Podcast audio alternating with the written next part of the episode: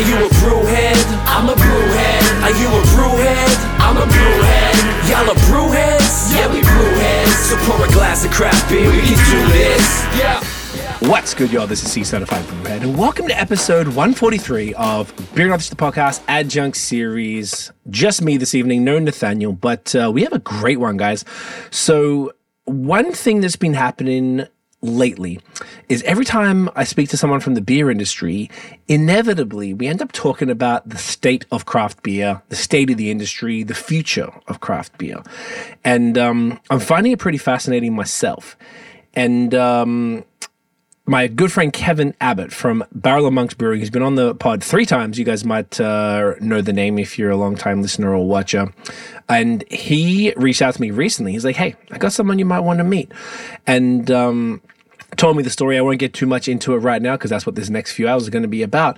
And uh, immediately, I was uh, like, "Oh, this is definitely something." That I want to talk about and a guy that I want to uh, have on the pod. So tonight we're going to be talking about essentially how not to start a craft brewery and uh, you know the ins and outs of that not necessarily in a, a, pessimistic way but you know we do need to be honest about the state of you know the economy the world everything right now and i think it's important conversation to have and there's as you guys will learn during this there's essentially nobody better to have that con- conversation with so please welcome y'all kelly meyer in the building. There he is. Welcome, you champion. Appreciate wow, you. I don't know if I can. I don't know if I can hang with that, man. That's a lot. But I appreciate you having me. oh, it's an it's an honor and a pleasure. Uh, I'm very excited for this one, man. I'm really glad we connected.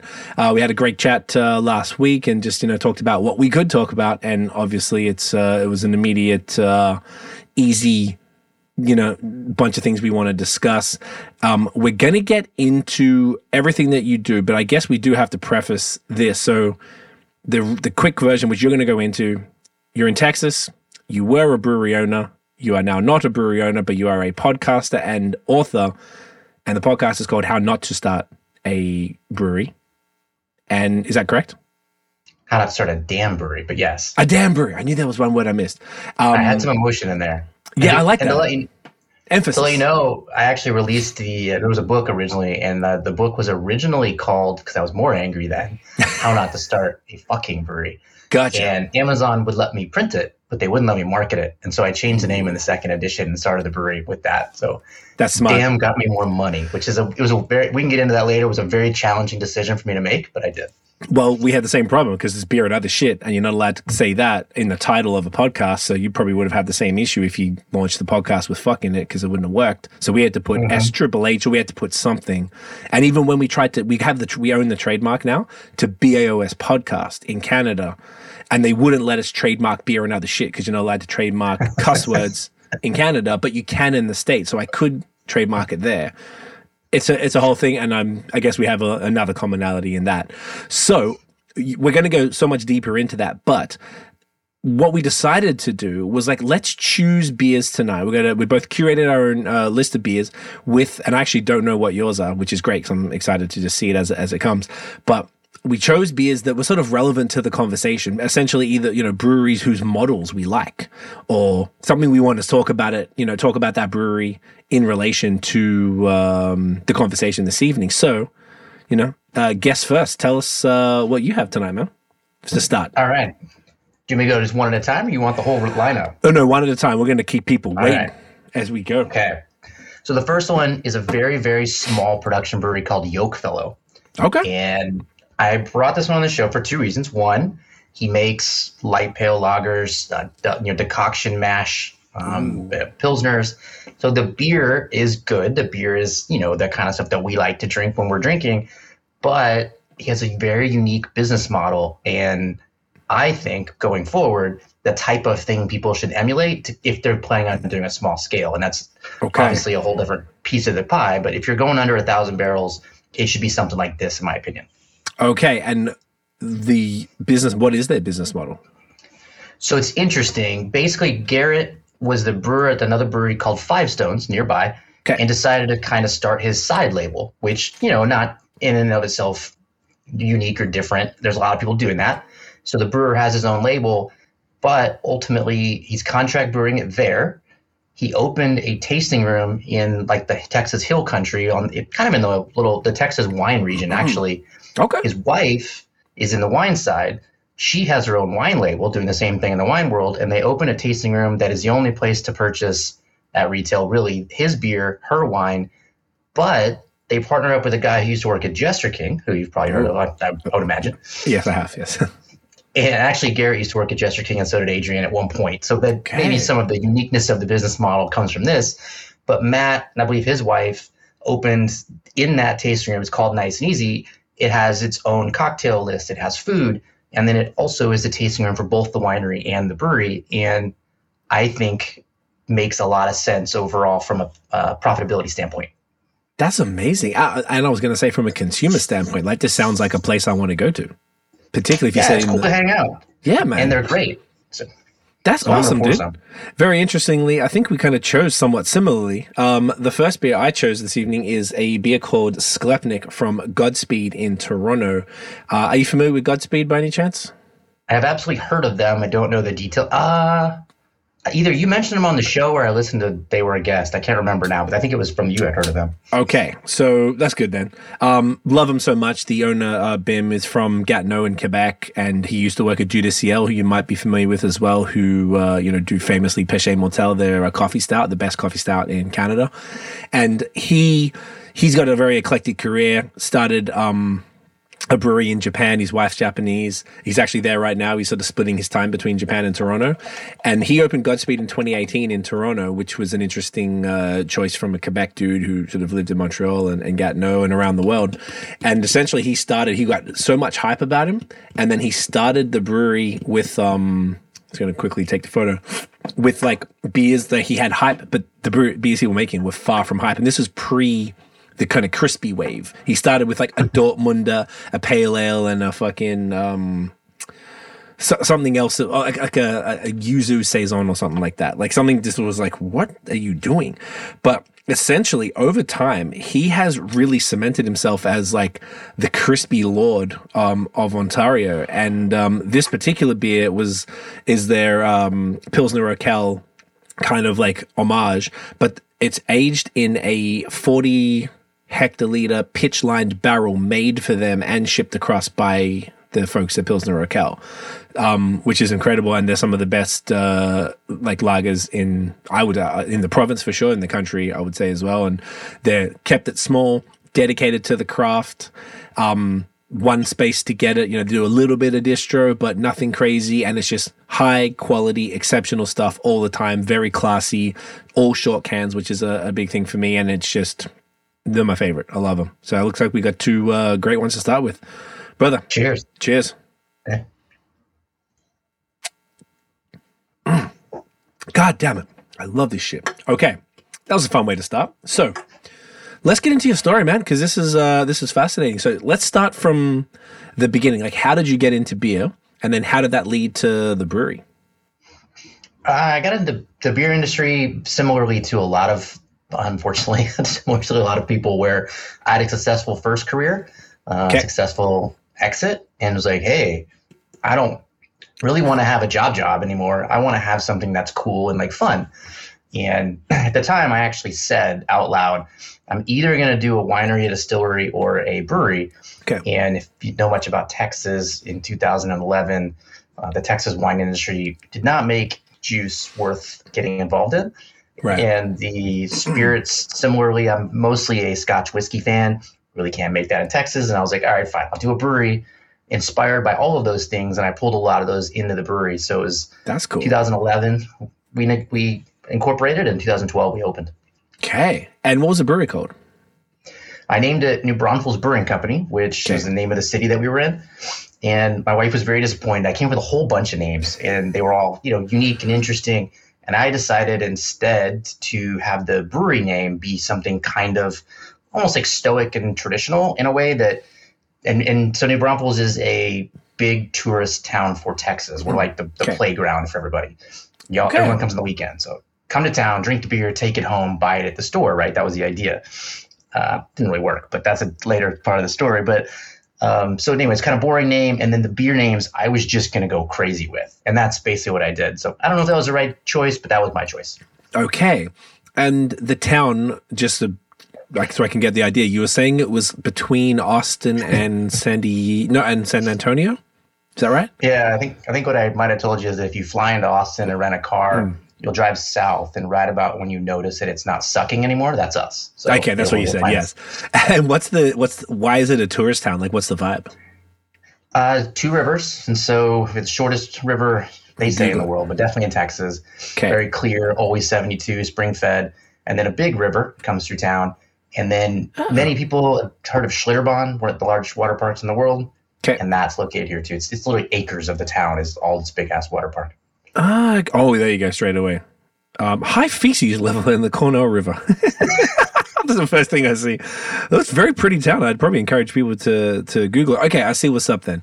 So, um, when you started the brewery, what did you aim? I mean, it sounds like I mean you said you were inspired by wine and, and spirits and stuff, but what did you like? When you actually made the beers, did you like, all right, I'm going to make barrel aged stouts in whiskey barrels, or like, what what was your kind of like intention, and what did you launch with?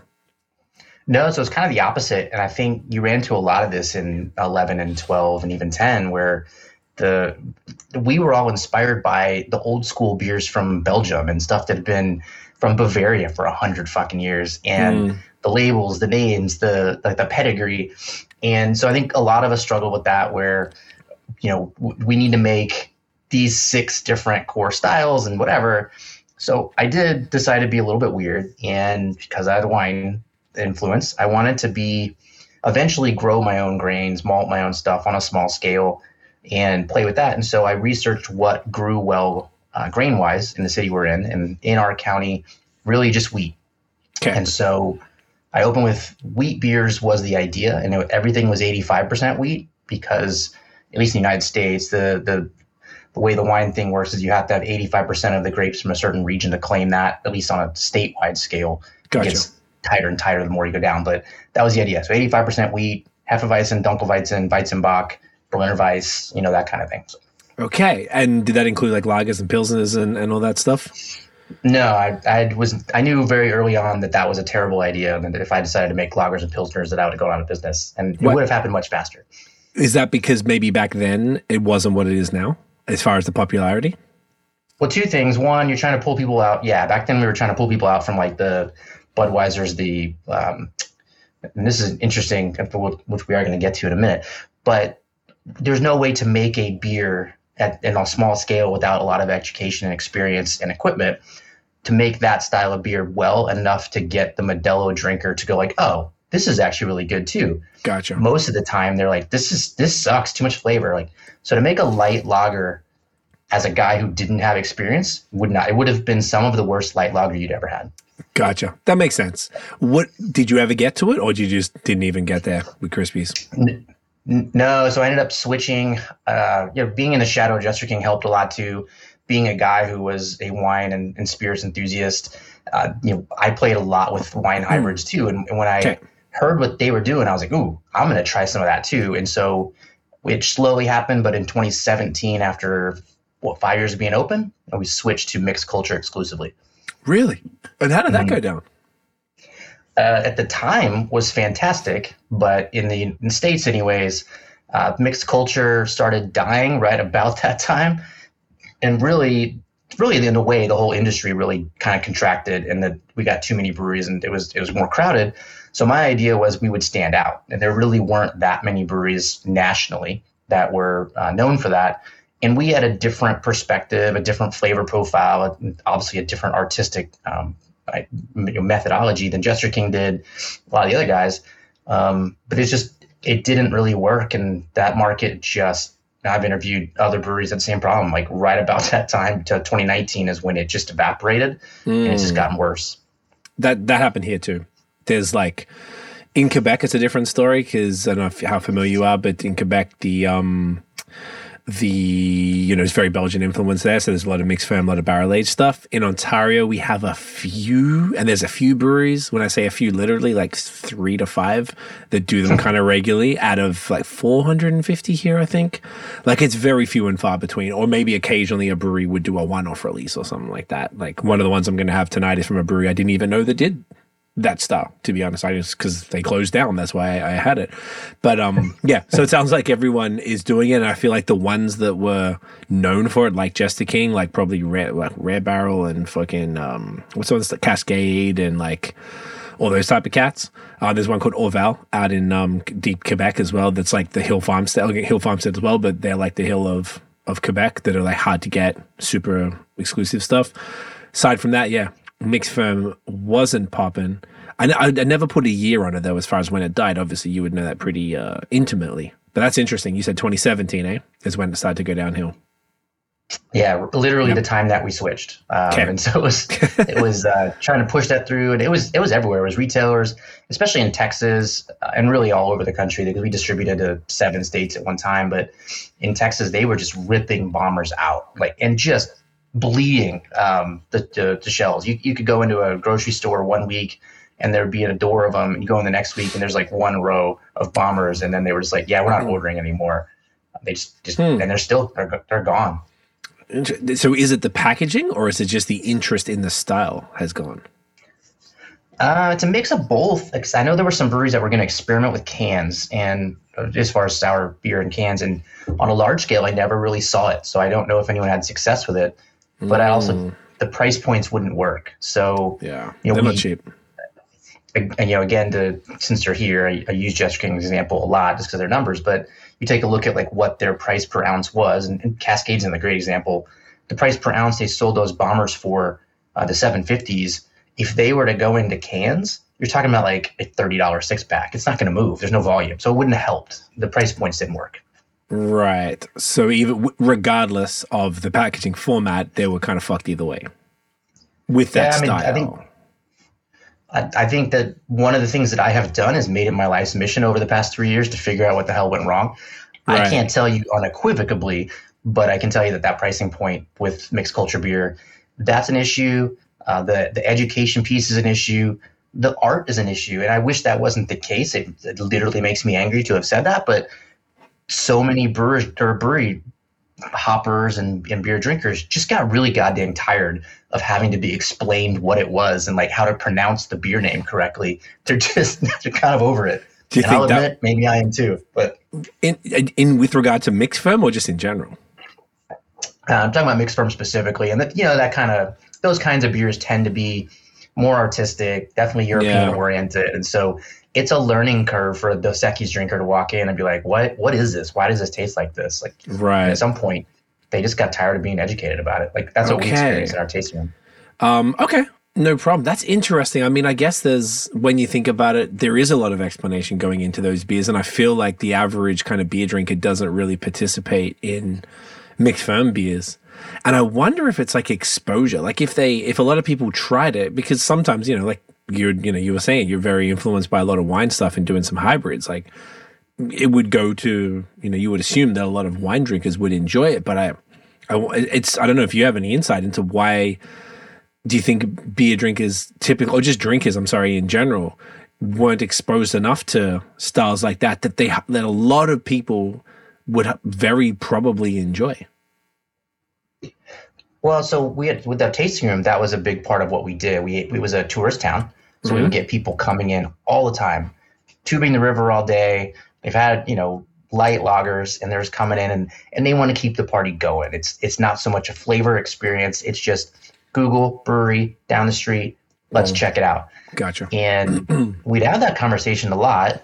And I'll use the example of, of women, although it wasn't just that, but like there were a lot of women who would come in and just be like, you know, I don't really like beer. And when I talked to them about like, well, we have this one that was aged in Viognier barrels and then re- fermented with the grapes. And they're like, oh, this is good. I would drink this. But what they didn't do is buy any to take home, and they sure shit didn't come back and buy it again. Fun experience, interesting. Maybe even Instagrammed it, told their friends, but it wasn't something you can build a business on, and that ultimately is the whole point. Hmm. Why do you think that is? It's just basically what they're comfortable with, and so there comes a point where, you know, like I I try bourbon all the time and I'll go out and try different bourbons, different whiskeys. But if I go to the store, I'm usually going to buy an Angel's Envy or a Michter's. At the end of the day, I'd love to tell you it's not that way, but everybody kind of has their favorites and their place they play in. And it's not people like us like to explore new things. People like the people that we're friends with love to talk about this new thing they had that we haven't tried and we should have it. But we are a niche within a niche within a niche. And the average beer, beer, wine, or spirits Hmm. drinker, they just want to have a drink in front of them that will get them buzzed enough to enjoy the conversation with the person they're hanging out with. And Gotcha. that sucks, but I have seen that play out over and over the more I've been around. So Yeah, that's man. my opinion.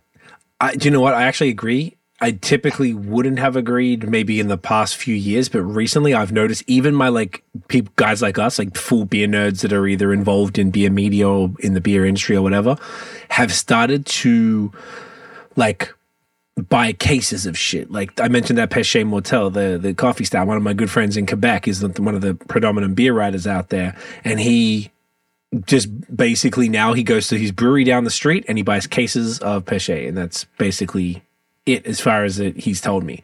So like I've noticed, and that was just one example of many different people who I find that are now like, and particularly I think you know in this economy and post COVID when everyone maybe spent too much, got a little fat, like oh fuck, I need to chill. they uh, don't really have the funds always to roll the dice on that new you know fun looking beer when they could be like, ah, it could be good, it could be amazing, but it could be kind of weak. And then I could have just spent less money on this beer that I know is going to be great and then just roll with it for that same sort of reason you were saying. They just be like, well, at the end of the day, I'm drinking to enjoy the flavor, but you know, I kind of want to get a bit lit. So it's it's something I'm seeing more often as well. And I notice even my girlfriend who has a wine and spirits and coffee Instagram account, we paired up with BOS and used to travel pre-COVID uh, with um, tourism offices and stuff. Even she's now found more wine, like a wine from, funnily enough, from California that we get here that she just loves and just buys half a dozen to a dozen bottles every time we go to the store. She'll just grab that, stock, stock them up because she's like, I just don't, I don't have to think about it. It's like 20 bucks. It's great quality. You know, much as she'd rather support local, there's probably nothing as much that sort of, and, there- and she's been introducing more people to that. And it's not even a local thing. And that's something that's important to probably most drinkers. So I find that an interesting anecdote as well that like it's happening all around, I think it's a it's a strange phenomenon, but I guess it's just sign of the times, maybe. Yeah, and I, I mean, I think that there was an excitement there, and that well, you know what? There definitely was. Like we were all very excited about the new brewery, the new beer, the new release, the the collaboration. And when you really get down to it, uh, you know, you guys obviously have less breweries than us, but you have a lot still as well. Yeah. With ten thousand breweries in the United States, no one's making anything that different. Like, I mean, it's not. I want to say it's all boring, but at the same time, like. I still go on people's Instagram now, and I was actually looking up a bunch of them yesterday for a little project I was doing, and everyone's still it's a picture of the Teku glass. It's the beer in the glass. It's new beer Thursday. Come on down. We're open five days. It's the same goddamn post shit, a yeah. thousand times. Why do I care about yours? Right? It just got boring. I think in a sense. Hmm.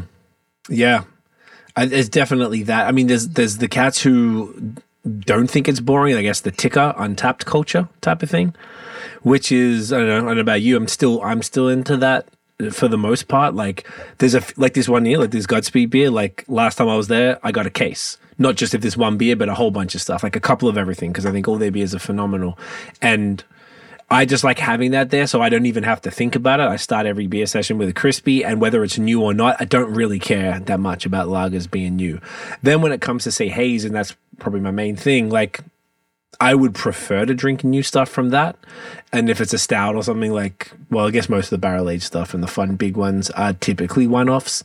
But yeah, like it's not, I guess it all sort of depends on the, you know, but then I follow people on Instagram and I'm sure you do too, like, you know, in the community drinkers that are just, I know people in Quebec that go to, you know, from what it looks like, they go to Vermont like every weekend and they get every new beer from Foam, Burlington Beer Co, Hill Farmstead, you name it. You know, they're getting, and then they're doing trades. They're all drinking shit from the West Coast. So obviously they get those, they call, there's this company called Kinek, K I N E K, and they have these like, uh, it's like a virtual post office box that businesses can do so say and they and they hold a package for you so because we're here you can't ship over the border well you can there's ways around it but you know Yeah. what if you want to do it without the risk you can ship it across the country to this business that's on you know, in a border town and then you pay i think there's like you know every five pounds is like you pay 10 bucks for them to hold it or something like that so like they do that and they're always drinking beer from everywhere. So the, there's a lot of people. Whilst there's some phenomenal stuff available locally, they're kind of obsessed with getting the new shit, and they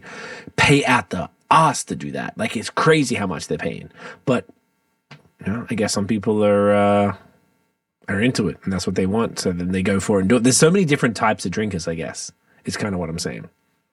Oh yeah, there's billions of people on the planet. So the the question is, how do you how do you set yourself apart, and how do you create a business? Always that's my approach to the job that I have is like, how do I how do I unpack this in a way that I could tell somebody, look, do these twelve things, put this in your business plan, and I can guarantee success. Uh, unfortunately, I, I don't feel like I can, but I I would say that like in the maybe you guys are well, and I would say it's I guess different. So in the United States, I know for a fact that Tavour is running bad. Like they're just not getting a bunch of new stuff. They're mm. definitely down as far as what's going because people just don't want to spend thirty dollars on a bottle like they used to. Right. Um, there's still people that do though. Like I saw somebody post the other day, and I think that's more to the point that uh, it's like when I walked into my grocery store four weeks ago and I saw a, a new rack out there with bombers on it. I realized I don't think I've seen that in a year. Same thing. Hmm. Like this guy posts his Tavour shipment, and I'm like, I can't remember the last time somebody porch bomb. yeah, it's uh, no, it's less common. Definitely. Yeah, so, and I miss it too. I mean, it's definitely it changed the market in a way I think makes it less fun, makes it less exciting. Um, and I'm not happy to be the guy reporting about it, but it definitely, again, I'm I'm the guy trying to figure out how to unpack it more so than the, you know, missing that it's gone. I guess. So.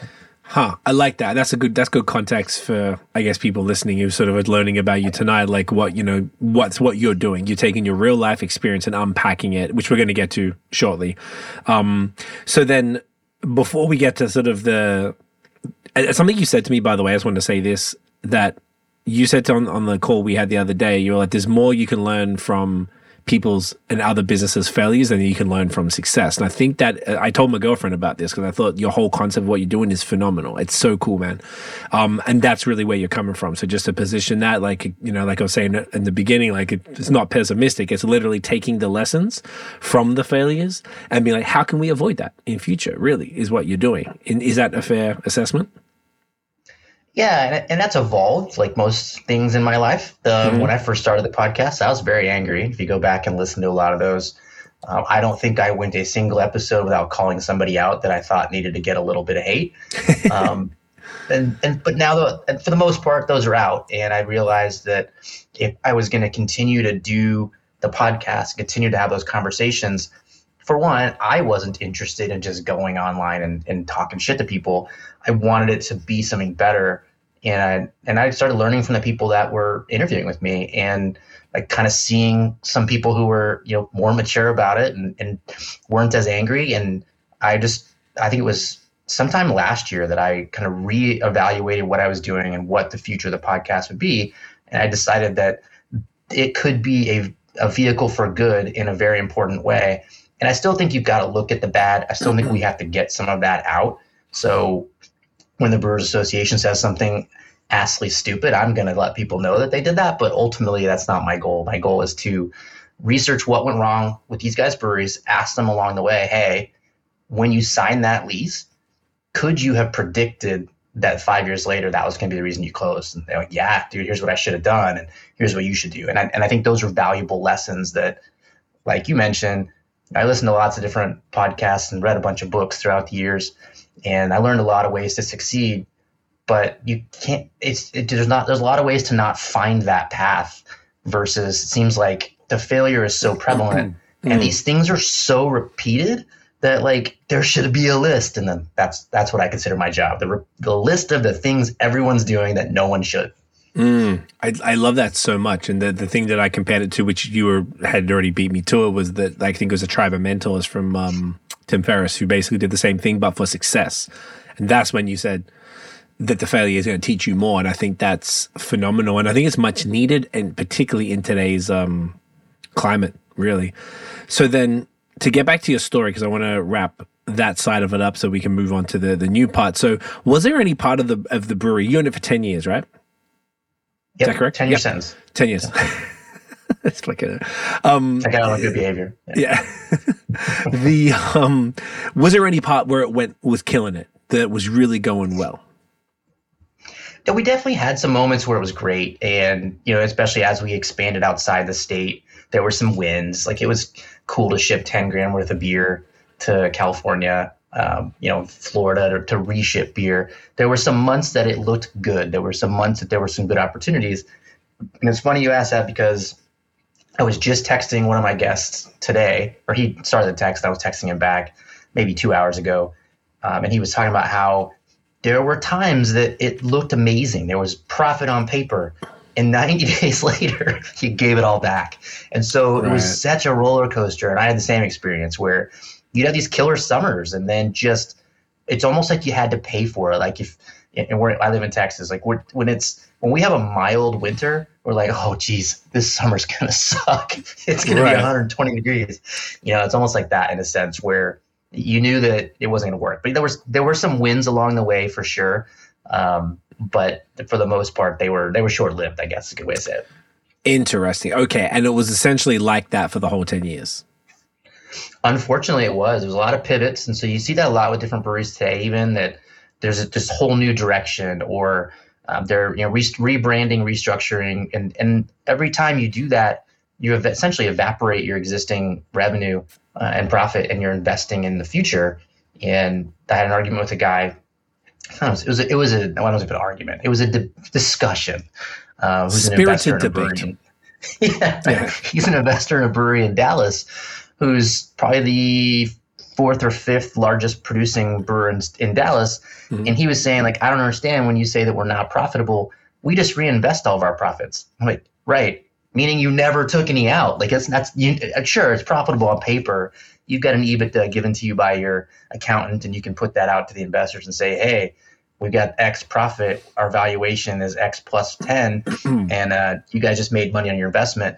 But if the brewery goes out of business in four years, there's no profit. Like it ultimately, you just invested in, in disaster eventually. Right. Okay, that makes Which sense. Which is what we did. right. So then, how far into it were did, did the signs start? I mean, obviously you're saying there's a roller coaster the whole time, but at what point did you realize like, oh, this is this is not happening. This is not going to work. Like, was it towards the end, or did you sort of have those, you know, like, you know, epiphanies multiple times, and then just kept trying, and then like, how, what did that look like? Okay, so here's the problem, and okay. people are not going to like the statement, so take it or leave it. Uh, and I, I think actually Kevin and I talked about this because he worked at a Funky Buddha. Mm-hmm. do that in Florida. Mm-hmm. And Funky Buddha opened, I'm going to butcher the dates, but let's say 2019, 2009, excuse me, 2009. Three years later, they expanded to a 30 barrel system. Three years after that, they sold for $80 million. And that is the story that we all knew. So when 2011, when I opened, you read the books, Dogfish Guy, the Brooklyn Guys, and the basic story was you effectively burn cash and capital to get market share, to expand distribution. You don't make money for years, and then one day you get someone to buy you out, whether that's AB or a VC company or whatever, and that's when you get paid back that investment. Right. So, in a sense, we didn't expect to make money the first year, the second year, the third year, the eighth year. Right. But we also were only comfortable continuing to invest so much. And so there came a point where my wife looked at me and she's like, no more and then we gave one more round, and then it was no more, and then it was like you need to decide, and so it just it just became more and more stressful as more and more money had to come in because mm every one of those pivots had to be financed somehow, and it wasn't going to be with tasting room revenue. So right, and did you have investors, or was it just you, your wife and yourself? We never did. So we never took on investors, and we never had a bank loan, okay. which is good and bad. We we would have lost less of our personal money had we done that, but we would have gone out of business sooner and mm. who knows what would have happened to my life. I, I might have been doing something really boring instead of something cool and exciting like I am now. Right. Okay. I mean, that's a positive way to look at it. So then, was there like, like it sounds like that you kind of maybe answered this already potentially with that last round of investment? Like, was there like a point where you were like, that's it? And was it that point, or was there like a different thing where you were like, all right, we're fucking just shutting down? No, so it's basically that. It was kind of like we sort of almost had this thing every spring where the conversation started again because December and January every every distributor closes out their warehouse so they order very very little for the month mm-hmm. of December and they try to keep as little inventory on hand on 1231 and so then sales are slow in January and because everyone got too much alcohol, the Christmas season, now you're dry January, whatever the reason is. So they don't pick up. And then when they do pick up towards the end of January, you don't get paid for that until about the end of February. Mm. And that's usually a small order, then a bigger order. So somewhere between November and March is kind of a ghost town. And right. the year that it really, the, the fit hit the shan all the way was 2019. Okay. And it's kind of the same thing, but it happened earlier. And our I know one of our big distributors in Dallas was trying to sell, and they were managing inventory very tightly for that reason, trying to keep the numbers on paper look good when they were going to the uh, presentations, mm. uh, which we didn't know then. We found out later. But part of that was they didn't order, and my wife and I sat down like. Actually, my birthday's January 3rd. I swear to God, we sat down on my birthday. She's like, I don't want to do this today, but here's the deal. And she just shows me all the red like you know the accounts essentially overdrawn. I didn't cash these checks, and so we're cool. Blah blah. What are we gonna do? And we made a plan. We met once a week. We were like, this, this is all we can do, and we made a decision that we were going to shut it down in 2019. Um, but I had to wait until I was going to wait until the lease expired, which was the next year. Um, and then at that point, we basically just run it down, right? Like try to pay off debt, um, you know, reduce staff uh, payments in the in the interim, like time and hours.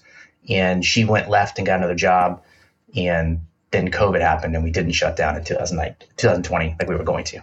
Okay, when did you shut down? 2021. So I ended up selling the brewery at a massive loss September 3rd, 2021. Not that okay. I had any drama around it to remember that at all, but that's when it happened. and did you so you sold the the everything like at the business, the um, equipment, everything all at once rather than selling off piecemeal? Yeah, so I ended up finding somebody who uh, wanted to open a brewery uh, up near where we are, like in the I wouldn't say suburbs. There's a Canyon Lake, is a big lake up in the area where we are, and they were going to open a brewery there, and they saw this for sale for nothing, and they were like, "Well, let's just do that first, learn the industry, and then kind of take what we've learned and do the do it the right way where we are." And so they got a great deal. I think you know, as a mixed culture brewer, you've got um, years and years of inventory, so you can have verticals and stuff. I believe that they paid about twice what my actual inventory value was, and they got all the equipment, the business, the IP, all of it. So uh, gotcha. I lost my ass. They, they they did fine, but did the brand name live on? Yep, they kept yep. the brand name, which I was surprised. I actually told them that they should not, but okay. they didn't listen to me. So okay, and how do you know how it's going now?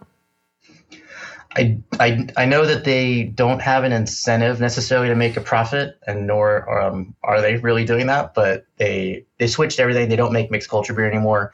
They oh. they still have some of our old inventory, but they make you know quote unquote uh, regular beer. So okay, um, have you had it? Yeah, no, I go hang out there once in a while. Okay. Uh, actually, the guy who's their brewer, I helped get the job. He was a friend of mine, or is a friend of mine. And then the guy who was the manager of the tasting room is still there too. So yeah, the beer's good. He makes good beer, which is why I recommended him. Um, right. It is. It isn't that the beer's not great. It's just that uh, it's it's an IPA. It's a it's a Helles. It's you know it's it's right. fine and they do okay there. They definitely have more business in the tasting room than we did, which is a function of not having sour beer. right. That's the difference. Okay. Yeah. That's interesting. That must be a weird experience, like going to a place you used to own and paying for product or whatever. Actually, I love it. Um, yeah. It is free because because again, there's a lot of and, and I use that word lightly. There really was some trauma, and my wife and I actually had to go to therapy and like kind of work through. You know, being a partner with your wife in a losing business is stressful it's from rough. a business environment, but it was really hard on the marriage too. So there's yeah. there was a lot of scars. Is are a lot of scars. Interesting, that, but so it's super fun. I love going in and paying. I'm just like I got nothing to do with this. Yeah, exactly. I'm huh. a customer. Yeah. I like that attitude though that's uh, that's positive. So I feel like now we've sort of captured that first part of the story. So it's probably a good time to get into the next beer. If you're finished. Oh, I had a shorty can, so I kind of crushed it uh, a little fast. Um, tell us about your next one, brother. All right. So the next one is a brewery that I think is a little bit anomalous in the sense that I've reached out to them. Uh, I have talked to them about. So I, I try to do maybe no more than one brewery a season, and if I can help it less, that I think are doing it right, okay. and interview them and find out why. So okay. one of the ones on that list was Steam Whistle, hey. up in your neck of the woods. Let's go. Um, that was, and I, I didn't get a chance to try the beer, unfortunately. But so this Oh, one is the Russian River Brewing Company. Just They have flex one on of their us. peach peach sours. Let's so go. I went to Pliny this year for the first time ever, Oh, for the younger. and I paid. I was a customer. I didn't ask to talk to the brewer. I just went in and tried to reduce my hangover by drinking triple IPAs, and it worked.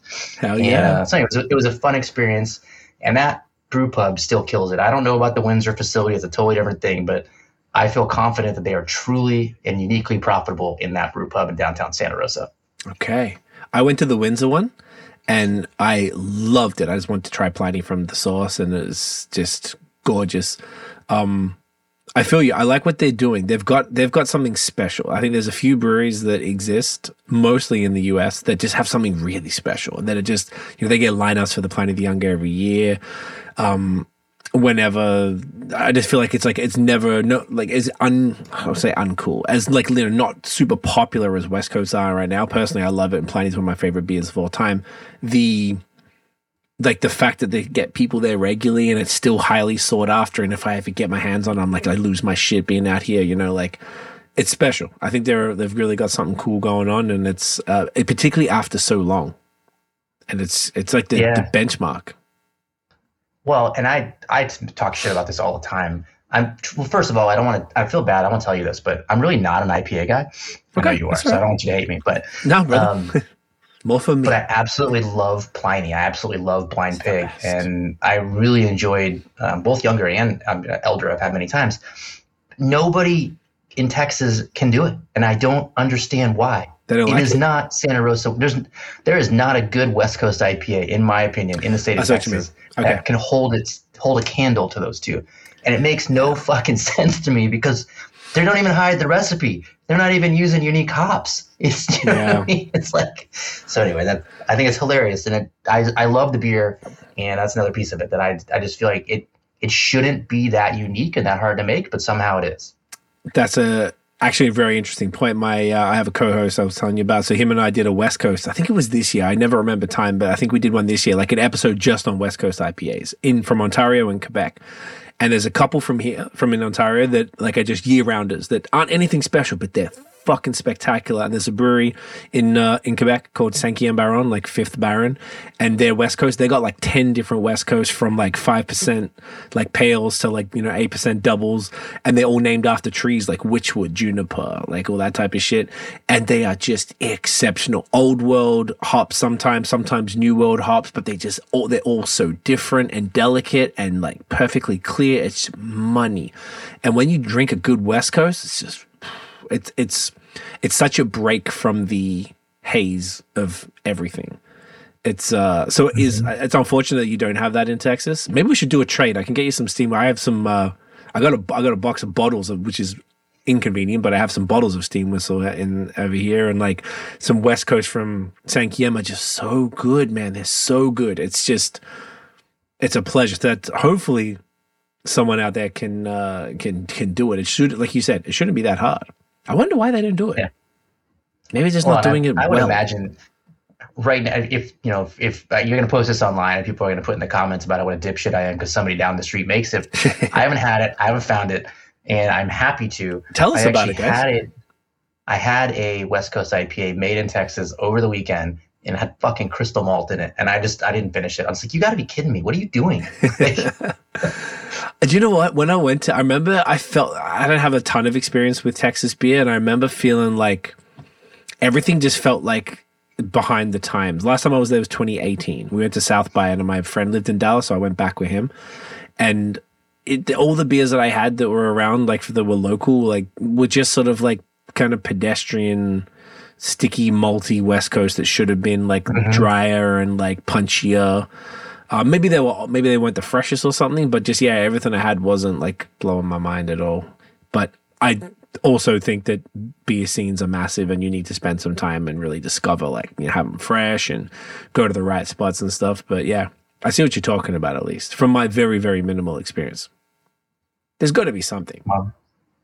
No, and again, I'm sure there are, and I, I, I have had many of the beers in Texas, but I have, but no, not even scratch the surface. I'm sure there's you know Yeah. 400 and something in the state now. So Well, if anyone in and or around Texas knows of any fire Texan West Coast IPAs, let us know. Like, shoot us a DM, me or Kelly, or comment wherever the fuck on Instagram or YouTube. Let us know, man. I'm curious. So then, to kind of complement that, actually, I feel like we're doing pretty well with the aligning our beers tonight. Um, I just got back from New England. I did ten days in New England at the end of August, and uh, I went to Treehouse for my first time. So tonight, I'm drinking a Treehouse beer. This is called Super Cachet. It is an 8.4 percent double IPA, and um, this was a bucket list brewery for me. It um, a lot of people have some choice words to say about Treehouse. I just like I don't know. I guess I'm capitalist maybe and i just like appreciate entrepreneurialism. And have you been out to i think we i can't remember did if i mentioned it to you on the first call. Have you been to charlton the treehouse in charlton massachusetts at all? No. no? It is oof smells great. This is like a month old now too. It's um it's a it's a wonder. It is a like a campus. It's fucking huge. When i went that whole trip fortunately everything was kind of dead. Like i've seen pictures of um Uh, a treehouse has like a, a shuttle service from one car park to another and they have like an instagram or a twitter account with like drone footage to show how long the line is that day. But i just walked right on up walked right in waited like three minutes for a beer. Like it was super chill so it was money. But i have never in my life i've been to arguably more breweries than the average person you know outside of the beer world of course I've never ever seen that many fermenters in one place in my life. It was like a forest of fermenters. None of them were massive either, which probably explains the volume of SKUs they have. They had a shit ton of like lager, like horizontal tanks. It was just a wonder of a business. I can't, and they've got five um, breweries. I went to Charlton and then I went to Tewksbury, which is the golf course one. Both very different experiences. Um, beautiful spots. I I really really fucking enjoyed it. I I loved it. Like the the branding, they had everything. I bought some of their coffee, um, which I'm drinking at, at home. I'm a big coffee guy, and their coffee's uh, is fantastic. Um, I was just like, it was just more like the scale of what they're doing is so wild to me, and it works. Like, it was just so cool. The staff was so nice. Um, it was just like the branding was everywhere. I don't know. I was just extremely impressed at the just the sheer scale of it, and it was funny to me because we went to Boston and all Trillium are all in. They were the two that I that my bucket list. Trillium are all like urban kind of locations, whereas you know like Fenway and Fort Point and stuff. Whereas, excuse me, Treehouse are all in the sticks. Like I don't know if rural is the right word, but not in the city.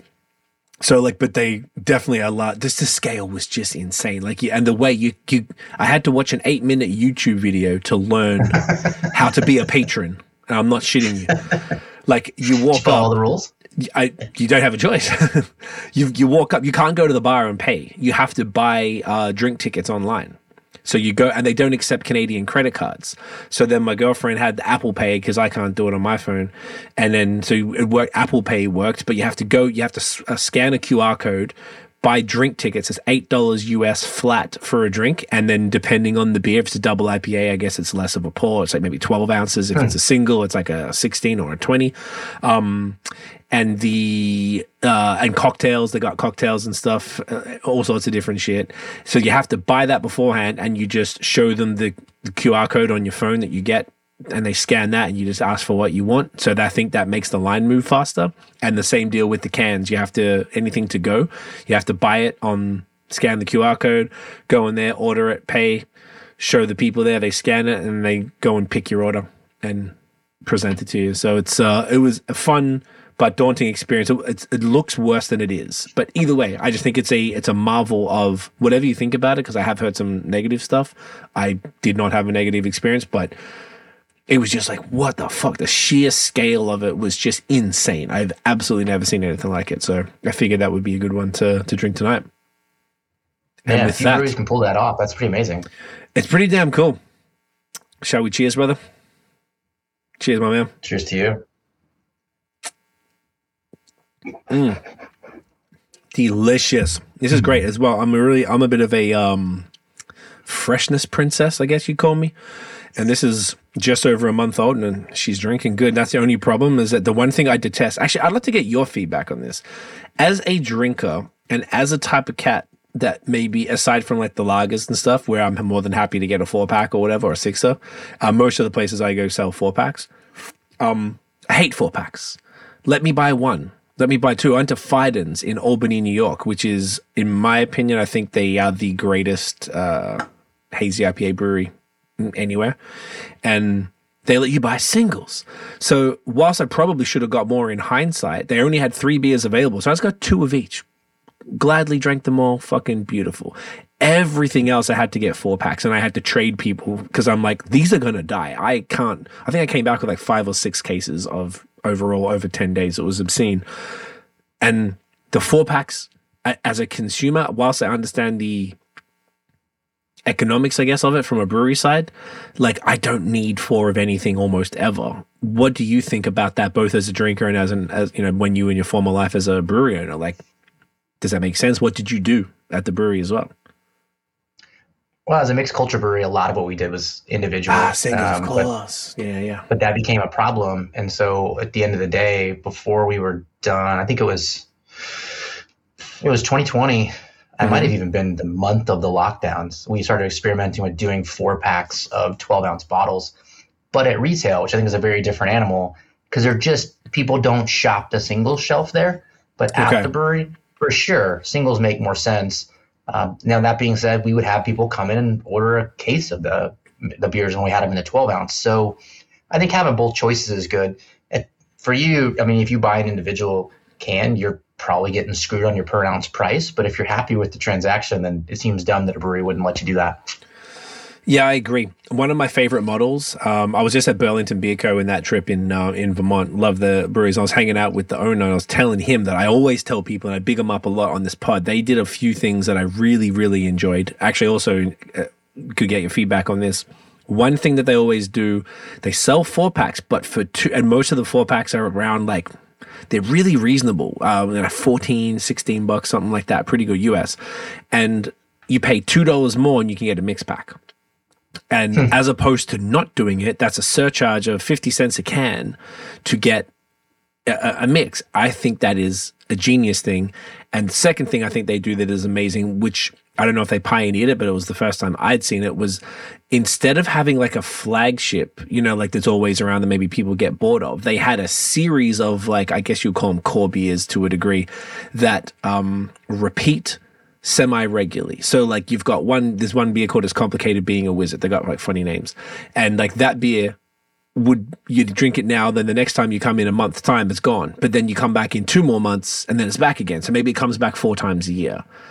You know what I'm saying? So they're re- repeating mm-hmm. stuff so that while those core beers or beers that is, I guess, core, whatever you want to call them, but have a, a recipe that gets tweaked and gets improved over time, um, as opposed to doing a one off, which either going to hit or miss. Um, at least these, you, you, can get to know it. It's like, you know, oh, you know, they're like, oh, this new batch is fucking slapping right now. Um, and they're repeating it along with sprinkling in some one offs and stuff like that. And I just think that's like such a great way. So those two things, the, the minor surcharge for a four pack and, um, the repeating of Colby is to avoid fatigue and to avoid like, oh, it's always here. I'm not going to get it. As a, oh shit, it's back. I haven't had this in six months. Like you know. So, uh, any thoughts on that? But once again, as a consumer and as a brewery owner. Yeah, I was gonna say. So I would I would technically have sort of the opposite opinion of you, or opposite perspective, I should say, not necessarily opposite okay. opinion. But so from the from the idea of doing the mixed four pack, I think that that that kind of experimentation mm-hmm. is imperative. And if people like you are coming in that want to do that and are willing to pay for it, it could be genius. But if they test it and the market says you can eat a dick, they should probably stop it. But you know, if it's working, right? Yeah, uh, yep, we should yep. all be trying new stuff. Maybe people want one ounce pours for ten bucks. Sell it to them if they want it, right? If you can make it work, right? Um, the other, the other one, I, so that that's something that I think the industry struggles with is whether or not to have cores and in a sense, it's because you've got different customers. So where you love, and again, guys like us love just, oh, what do you have that's new? It's interesting and that's fun.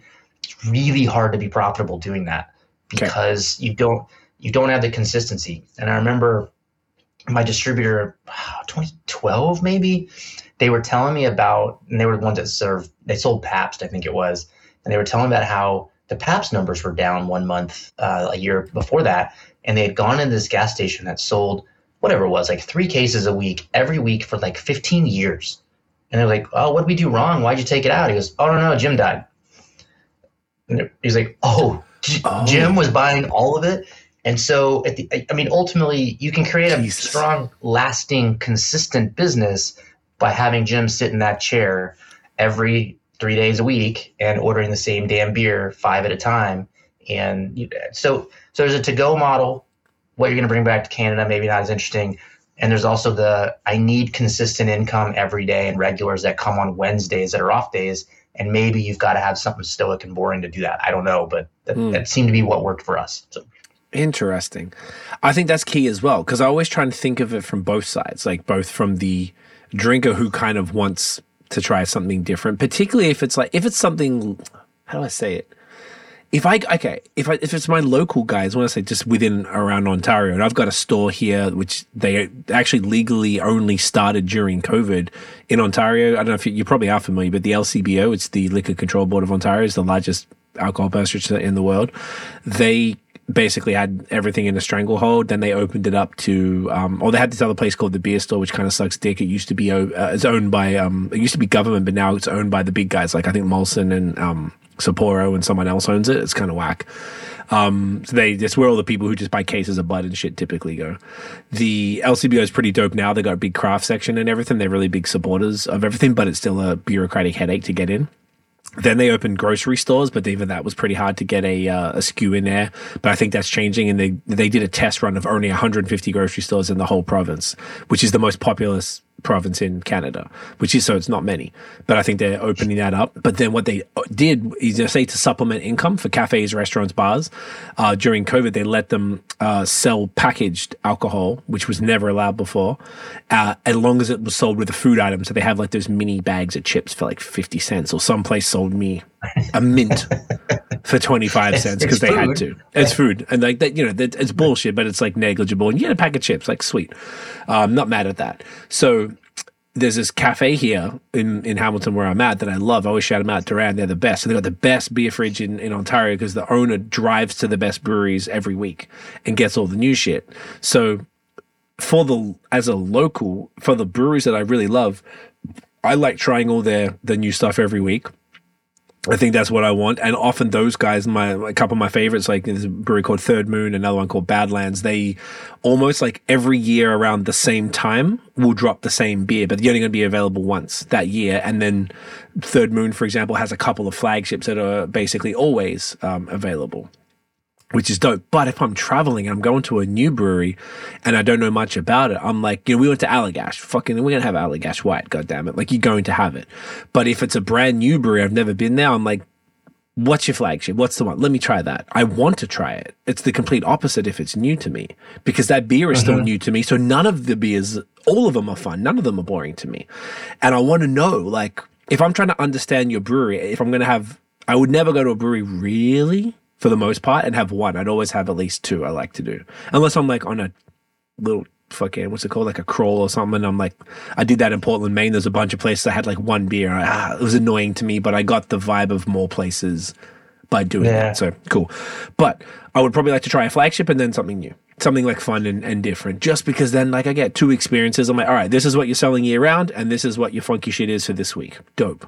Then i'm like cool i kind of get what you're about you know so i think there's like value for different types of drinkers, but I see what you're saying where you're talking about the locals who are just like, give me their lager and they buy a case of that shit once a week or once every two weeks and whatever it might be. And, you know, that's that repeat business. So that makes sense to me.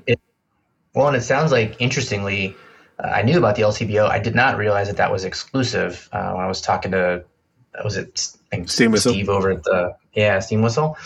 He was telling me um, that, that, Greg, obviously think, they had a great actually. relationship. Greg Taylor, that's what it was, yeah. I it on he was telling me they had a great relationship with them and that it worked really well. In, in the Yes. States, we have so many places that you can distribute packaged beer to that it really, over the, especially like the 2016 through and then COVID just exploded. But that drove decisions for a lot of breweries like, how do we hit retail?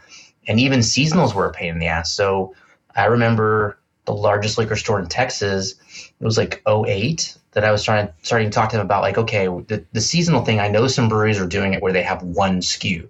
So mm. they go into you and they're like, hey, approve seasonal SKU at 87 stores. And then they don't have to get the the fruited milkshake IPA that they released in February reapproved because they've already got that seasonal fruited SKU, right? And he was like, Yeah, we're doing away with that. We're not gonna let them do that anymore. So now they're gonna have to go back to getting every beer approved. That changes the entire business. That's uh, they were 150 stores in Texas alone, and if that was part of your business, you now had to go back and figure that out. That's not a small thing. No, that's the one thing I have noticed a lot in a lot of breweries. Uh, uh, you know, talking about like the I heard the taxation is a big thing, and I know that differs obviously, probably city by city, let alone state or province. And um, the second thing is just the red tape, bro. Like all. Answer this actually. I'd be curious about Texas because you'll probably be aware. Like so, in Quebec and Ontario, a lot of the rules are um, leftovers from the twenties, from the um, prohibition days. Like there was laws in Quebec that from I think 1928 was the, the the main alcohol law, and they only allowed serving in growlers and brewing in coolships within the last like five years, which is fucking insane.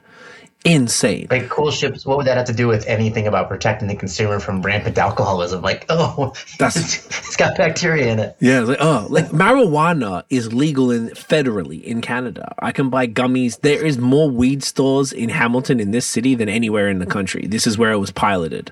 So I can buy weed on every other street corner, which is dope because I'm a gummy, I'm an edible guy. I think it's lit, but I just order it online anyway. I can be fuck going to a store, but I just like that it's available. So what the fuck are you overly regulating alcohol at a time when there's like they, I actually saw these stats. There's more people, uh, more households supported and more people employed by craft brewers who have uh, five percent of the market as opposed to twelve percent in the states. So five percent of Canada, Canada's market is craft, but the breweries have like I think craft breweries have like seventy or eighty percent of the uh, employees, like the employment. So all they're doing is hurting businesses. They're stopping revenue opportunities at a time when inflation's through the roof and interest rates are crazy and groceries are out of control everywhere in the world. I know it's not local at all, but I just can't fathom why in during COVID, so there was some sort of you know emergency where they were like, you know what, cafes can now stock f- fucking sell cans of beer. Go and do it. Thank you know like uh, like so cool. So pull down these other bullshit laws too, but then they kept the taxation and they kept all of this red tape that stops you from uh, shipping interprovincially and uh, you know even in Quebec you can't do like in Ontario it's dope. You can I can order online they'll ship to you. Like it's they have full systems. In Quebec they can't do that. So and but all the Ontario brewers can only ship within the province. They can't ship to any anywhere else. So yeah, like is it similar in Texas where they have these absurd, dated, archaic laws that are just holding the industry hostage? Yeah, well, Probably the different ways, I guess.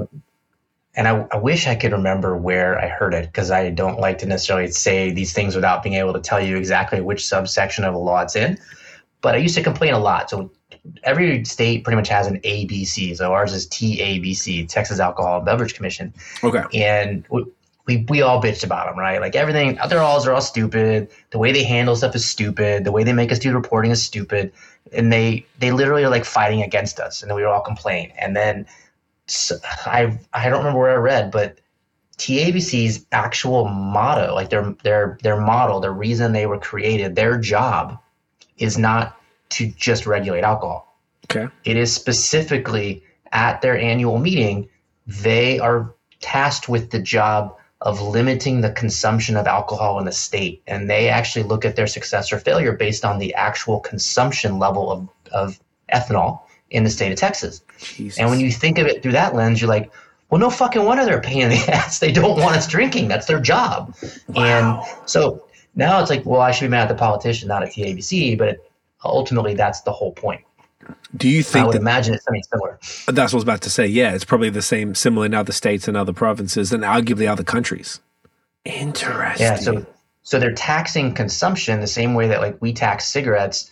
And Right. cigarettes used to be like an eighty cent tax. Now it's like a seven dollar tax because they're trying to limit you from doing it. It Doesn't Right. work, but um, you and I know that, that one guy we talked about Hendo.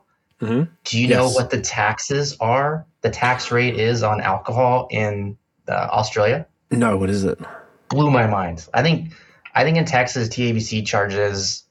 I mean, it's it's like a couple bucks a barrel. I don't know what it is. It, it isn't much. Fifty percent in Australia. I'm not surprised. I remember every time I go back, I am fucking gobsmacked at how expensive beers are. My favorite brewery is called Banks. I think to get a four pack of their haze is about sixty dollars Australian, which is about the same. Yeah.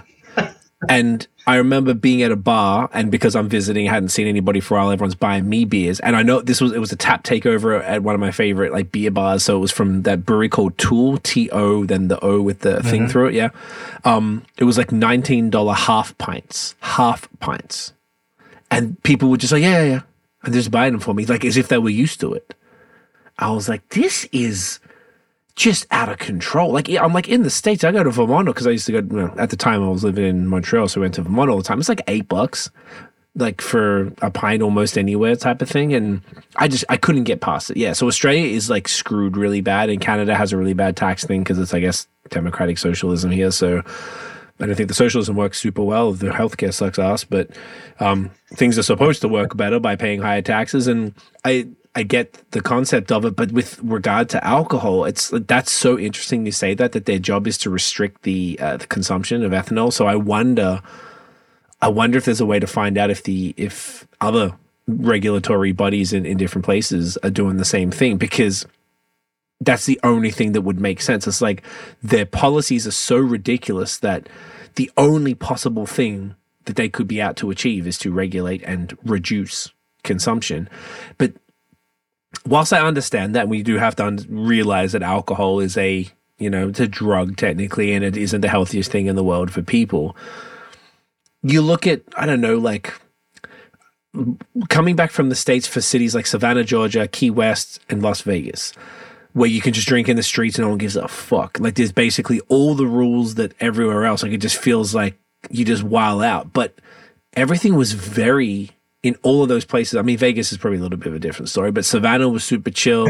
Key West was super chill. I didn't know about either of those places until we went there. Then they told us at the hotel and I was like, what? Let's go. And you're like, yo, and let, it was fun, but nothing was out of control. So it's almost like that all of the rules, like, you know, people walk around smoking weed here all the time. So what difference is if I'm walking around drinking a beer? Like, it makes no difference. Like, I just don't see the level of, um, you know, I guess spending on, um, what's the word? Like policing all of this stuff. You've actually got literal people that, you know, if a cop sees you drinking a beer in walking down the street, you're going to get fined and whatever, or whatever happens. I imagine it's just a fine. But then you got the cats, the, you know, sleeping in tents in parks, shooting up and waving their dicks at children's, and they're fine, I guess. But you know, but if I'm drinking my beer down the street, God help me, you know, I should go to jail. Like, it's just like it's also backwards, I guess, is what I'm trying to say. And these breweries, these companies are small businesses like yours. You and your wife own this business. I'm sure you invested a lot of money, like six, seven figures at minimum, into this business, and you're employing people but they're making your life harder and they're making it, it just so difficult. And I feel like at, at this point, it's not prohibition anymore. People have learned how to regulate it. There's some people who don't, but there's a lot of people on meth and heroin and all this shit anyway. So like, you know, I, I just don't really see the the problem is not what it was in the 20s. And well, well, you know, I don't know if you have any thoughts on any of that, but it, it all the illog- illogicalness of it all is is infuriating to me and I'm not even financially involved in the industry at all. I'm just on the out peripheral. So it drives me nuts, dude. Yeah, well, I think I mean, I obviously I don't I don't live in Canada, but my my opinion of some of where that comes from, at least here in the states, is that we are really really bad at uh, taking responsibility for our actions as a as a country, and Hmm. personal responsibility is not something that gets held up very often. So, Okay. if we can say that I wouldn't I wouldn't be an alcoholic if the laws were better, it's almost in that sense, right? Like, sure. I don't, do you guys have uh, the same? So what in here? Spirits, wine, and beer can all do different things. Okay. Meaning So like spirit so with spirits, you you can go to a distillery, you can drink a flight, you can only buy two bottles a month, none on Sunday, and they that's can't a religious shit. Yeah, we don't have that. You can go to you can go to a winery. hmm They can be open seven days a week. You can buy wine there, and they can ship it to you, and there's no limit. hmm And then you can go to a brewery. They can't ship it to you. They can be open seven days a week. What what's the difference? Like, it, but all of them are different. Even the marketing laws are different. Where you wine can incentivize, spirits can incentivize in ways that beer can't. The laws are all different. And in Texas, it's even different. If you make a three and a half percent alcohol beer, your laws are different than if you make a four percent alcohol beer. Wow. Okay. I know the taxation's different. Um, here, I think it's like it's called. There's like beer, strong beer. I think if it's over six percent, it's extra strong beer. Like it's all this ridiculous. Uh, do they even say it on here? Maybe because this one is not a LCBO beer. Like if you put it in the LCBO, you've got more rules because Godspeed doesn't distribute, so there's no barcode. So they don't have any um, rules or anything on it. But the uh, in Ontario, you can only buy spirits from the LCBO. That's it. Period. And or the or the distillery. That's it. Um, but there's no. I don't believe there's any restriction as to when they can open. Usually, I find the Sundays are usually places that were previously or are based on religion. I think, if I'm not mistaken, like you know, um, We in Quebec, blue laws. Blue. Okay, perfect. In Quebec, there's a the equivalent of the LCBO. It's called the SAQ, um, and that is also the only place you can buy spirits in Quebec. In Quebec, they have you can buy all wines from the SAQ. In the supermarket, you can only buy, and I don't know how they separate it, but it's shit wines, and I don't know how to else to explain it. But they're like lower quality, weird brands, blends, nothing good. That's all cheap and nasty. And then you go to SAQ, then you get the proper you know Canadian and Italian and French and American stuff. Like I, I don't get no it. obvious delineation. It's just like it just you don't think it's coincidental that it all just happens to suck because there's only certain um, conglomerates that can go in there. It's but It could just be that. Yeah, it could be It's a that. taster. A taster. It's like no, this wine's good. You need to go It's to the other. Like- imagine, imagine if that's what it is. But it's like, yeah, just even thinking of that, that's really how it works here. So it's like, and I know, yeah, every every sort of place is different. Like I feel like in the in, can you buy spirits in the grocery store in Texas? No, so it's- there's a whole other piece of that too, where they're they're actually like even at the grocery store, the beer aisle, they would lock that shit like Saturday at midnight, I think, and you So couldn't open it until noon on Sunday. Uh, no, no grocery stores can sell liquor. Uh, you can't sell liquor at a gas station. So, you know, Fireball. I assume you guys have that up there. Yeah, yeah. So Yep, yep. Fireball, in response to not being able to sell in the convenience stores, they actually made a malt-based version of the little like individual shots, and they can sell that shit at the convenience store. And I think they're killing it with it, uh, which makes a lot of sense. Good for so them. it's like it's the same brand, but it's not made the same, and so it's okay to sell that one. See, like this is when it becomes like it's like we're like a victim to our own archaic rules, and and like politicians are the only ones that can change it, but they benefit so much financially from lobbyists and all this type of stuff. And then mm-hmm. there's probably a lot of people who are just stuck in their ways and like this, we do it this way because we've always done it this way. And then all of a sudden you get these stupid ass rules and shit that like. I don't know. It just doesn't really help. I I, I think for it, and I do understand, the, like I mentioned before, the alcohol thing. That you know, we're talking about things that probably aren't best for people. However, I don't know. Canada, once again, if you want to even, I've been learning a lot about this recently about the uh, the politics stuff. I never gave a shit in my life until like the COVID times, and I started really starting to learn. So. America being a capitalist country, I'm sort of surprised that they that that there's so still so many ridiculous rules because you guys have a lot less sort of a, I don't want to say I was going to say oppressive. It's probably not the right word, but just sort of like difficulties and, and sort of red tape. Maybe there's different. It's like different red tape. There's certain things here that we get, you know, as a business owner, we can't do that I see the. I barely see anyone here, if you want to talk about beer, that have a, a second tap room. Whereas almost everywhere I've been this year, I I would say I'm pulling this out of my ass. Like 60 to 70 percent of breweries that I've been around this year, I when I've you know traveling, driving, driving to Florida, driving to New England, and I think we went to Western to, Buffalo and Rochester. Like yeah, 60, 70 percent have a secondary location. Whereas here, it's like almost impossible to do that. Like it really is super difficult. There's the red tape around that is bonkers.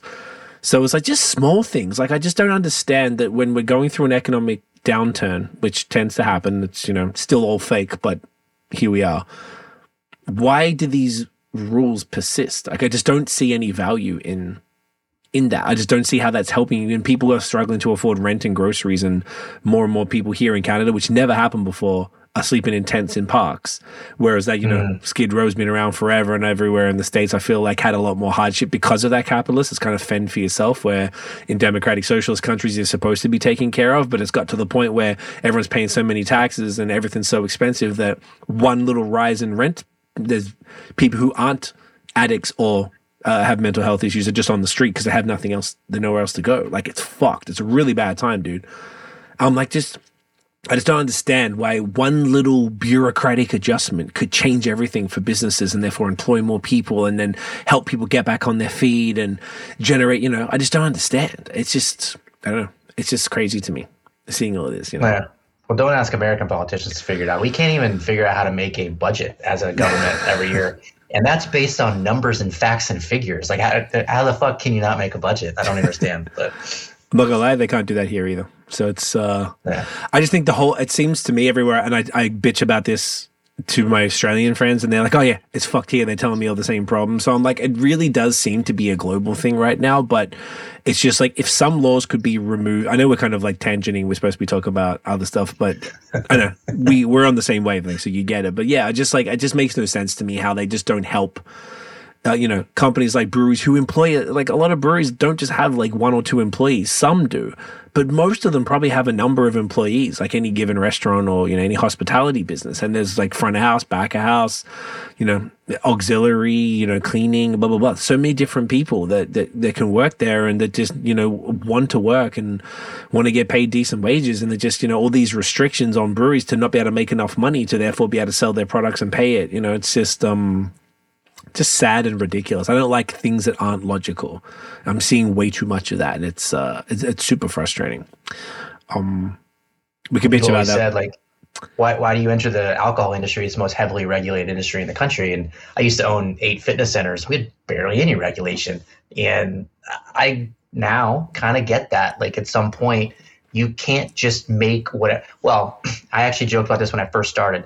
Everything that I did in the fitness industry to market my brewery to individual people, or market my fitness center to individual people, was illegal under Texas Alcohol and Beverage Commission laws when I opened my brewery. I was like, hmm. I can't go guerrilla marketing. I can't go door to door. You know what I mean? Like, why not? Why why can't I go down the street and just offer free beer?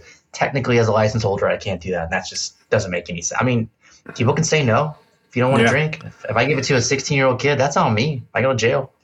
Yeah, I mean, obviously you would avoid doing that because going to jail is a pretty nice, uh, you know, um, it, like a repercussion that you want to avoid. So it's like, yeah, man, it's just so it's just so silly to me. So I mean, like even just, I actually kind of feel like now in hindsight that all of this little tangent is very relevant to the conversation because it is, you know, a lot of the downside of being involved in the alcohol industry in, in any major way. It's just it's frustrating no matter where you're based, really. Um, so getting back to your story, dude, like we, you know, you closed in September 2021, September 3rd, I think you said. Mhm. And then since then, what basically obviously you've got the you you wrote the book before you started the podcast and then yeah, you're doing a second book but talk us through what happened so from after selling that brewery and handing over the keys and you know washing your hands of the situation how did that go down from there Uh, so I, I stayed on as consultant for a solid month. I think it was that's good might have been three to four days a week. Uh, yeah, it was three days a week for the whole month. So I still made all the beer. They hadn't hired David, so I, it was literally just me still working there a little bit less hours for no money. Um, but during that time, I got my real estate license, and my wife had left in 19 to go work for a developer, and she was like, "Dude." Sales history. This will be easy, and uh, I got my license October 21st. I think is when that happened. I Oh, was wow, done with the brewery completely. Yeah, I was think six weeks is when I what I did. I, I well after I stopped consulting three days a week, that was my job. So it was like you know ten hours a day I was doing that. But um, but yeah, so I started doing that, and then the first two podcast episodes were released August. So before I had closed, I released those because I was starting the podcast then.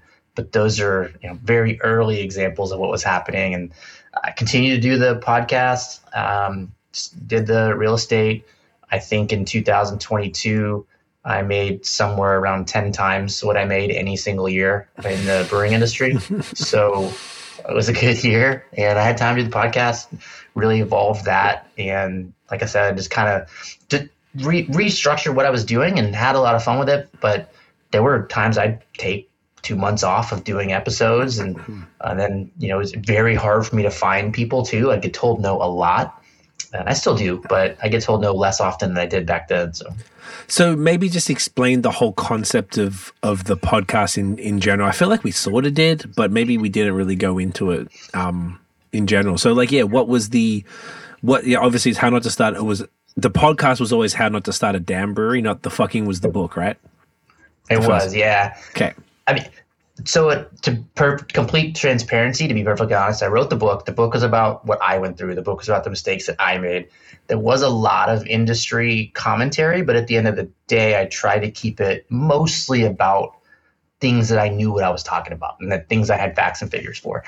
And it it was failure. It was I mean there was a lot of depression and like just, you know, sadness and dealing with that and having to accept that I'm telling you that I lost money. I'm telling you that I went into business and I didn't do a good job and I didn't learn how to be profitable.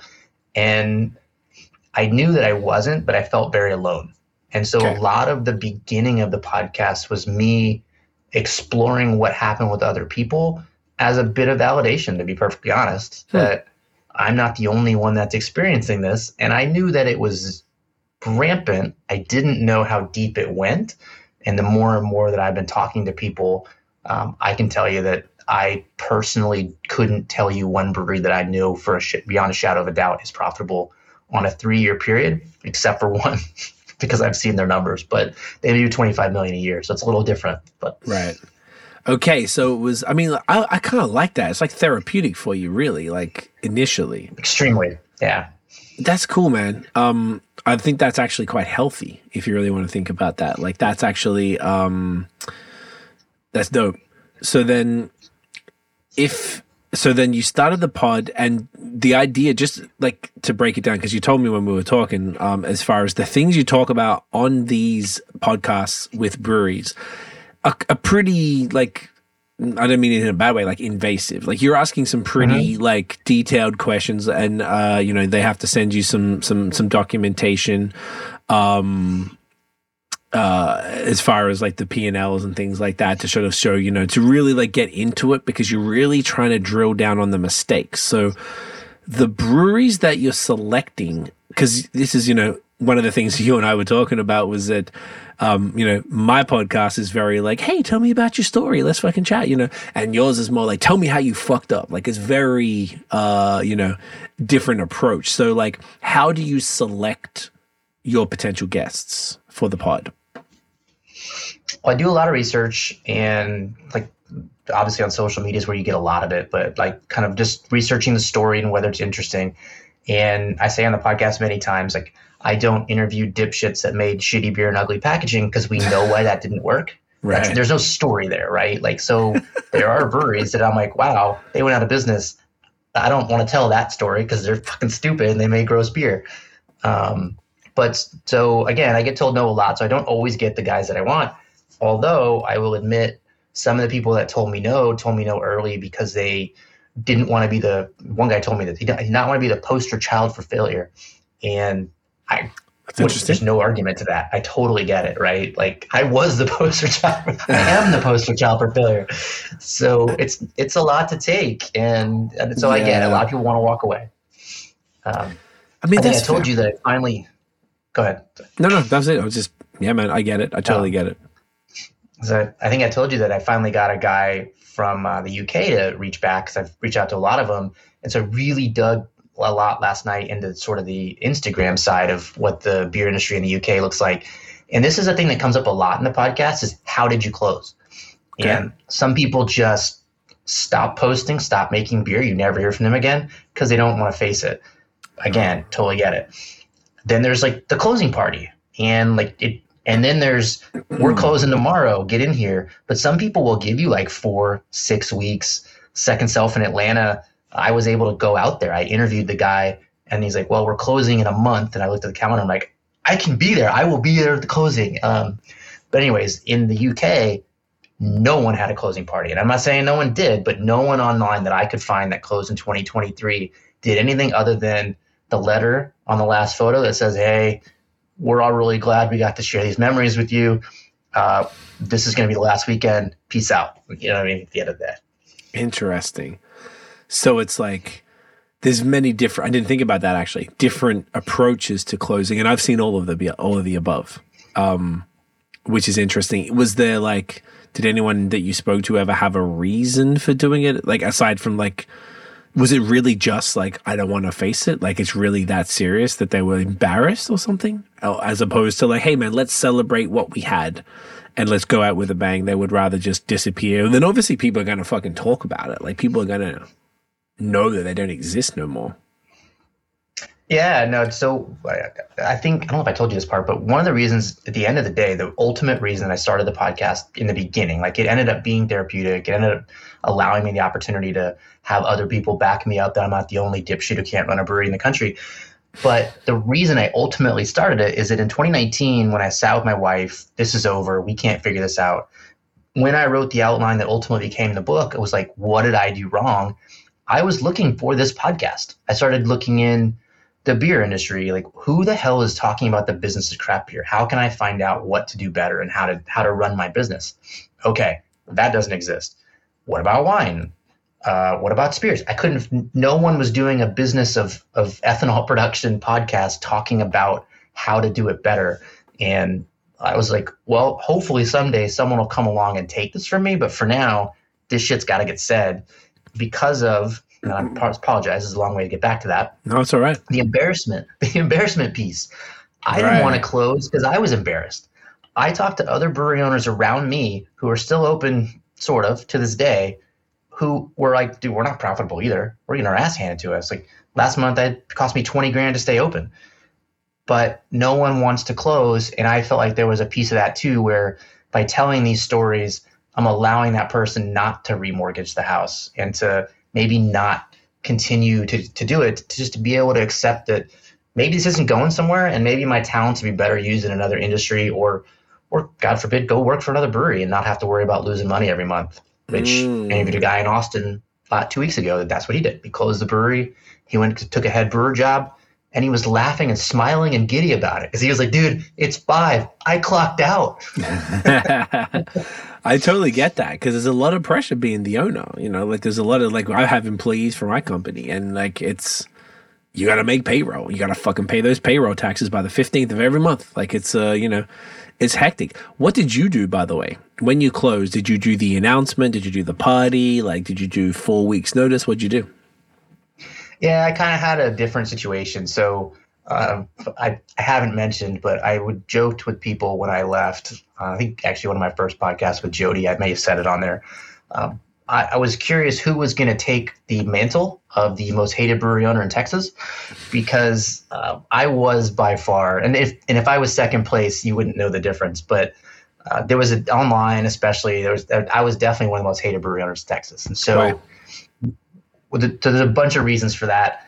One, and I actually put in the book, don't, one of my mistakes was to give every fuck you have about online beer reviews. And there's this period where Untappd, the Facebook groups, they were just like brutally fucking mean about beers they just didn't like, or if you had an overcarbed bottle or whatever, like super easy to replace it, but they were just they would just go online and just eviscerate you where it's like, hey, I had this bad bottle. Clearly, the guy that makes it rapes babies. It was is essentially where the conversation would go. And I got okay. mad. Um, yeah. And I have a little bit wit, and so I used it more often than I should have. Um, and that was a mistake. I definitely learned from that somewhat. Um, somewhat. But anyways, it, okay. it, was mostly online. But there, there right. also was. Uh, I think there were some other reasons for it. Uh, we just dissect that. They're completely um, theoretical. But uh, anyway, my point being that I recommended that the owners really do a Kelly's gone. Let's have a like fuck like uh, burn an effigy to me. Like have some fun with it. I was like, dude, you guys should really play this up. And they didn't want to do that. And I think there's actually real nice people that they, well, I, I mean I know they're nice people. I think that's why they didn't do it. But we did finally have a oh, I don't even remember when it was. I think it was after, it was maybe two weeks after I finally stopped consulting. And so maybe six, eight weeks after I left, they, they did have a, you know, goodbye to the Meyers party and Lindsay and I showed up and, and you know, a lot of our friends were there and it, it was a nice, nice event. But um, again, they didn't have to do that. And I recommend it they didn't, but um, I enjoyed it while I was there. So. Okay. That's cool though. yeah, it's a tough one. I definitely understand it, but I mean, like, you know, I imagine you probably have as well. I've read a lot of my favorite thing I read is biographies. And I always, you know, like I feel like most people who have become successful have failed like 17 times before they've nailed it. And they write books about their failures because that's what's made them who they are. So I don't, I don't think there's anything to be embarrassed about failing. I, I, had so many different businesses. Obviously, nothing to the level of what you're doing before we get to ours, which is profitable, and we bought a house off it. We have employees and blah blah blah. But like, I've done a whole bunch of things over the years. Nothing worked until this did. It just is what it is. It's part of the thing. You got to shoot, you know, throw shit at the wall and see what happens. And you know, maybe in in beer it's a little different or judge beer is very judgmental. The the drinkers are that pisses me off too the fact that they like i pride myself because i know guy like guys like yourself and we you know just like you do. You and i both talk and you were you know you are the type of person i talk to and, and you're talking to the same people i talk to.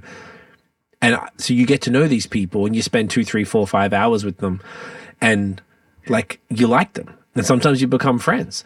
And I'm like, who the fuck am I to go and shit talk anything? Like I'm the fucking like arbiter of great beer. My palate's the god tier palate. Like, you know what? Sometimes you get a bad can, or sometimes you don't like it. So I'm very cautious with the language I use, and.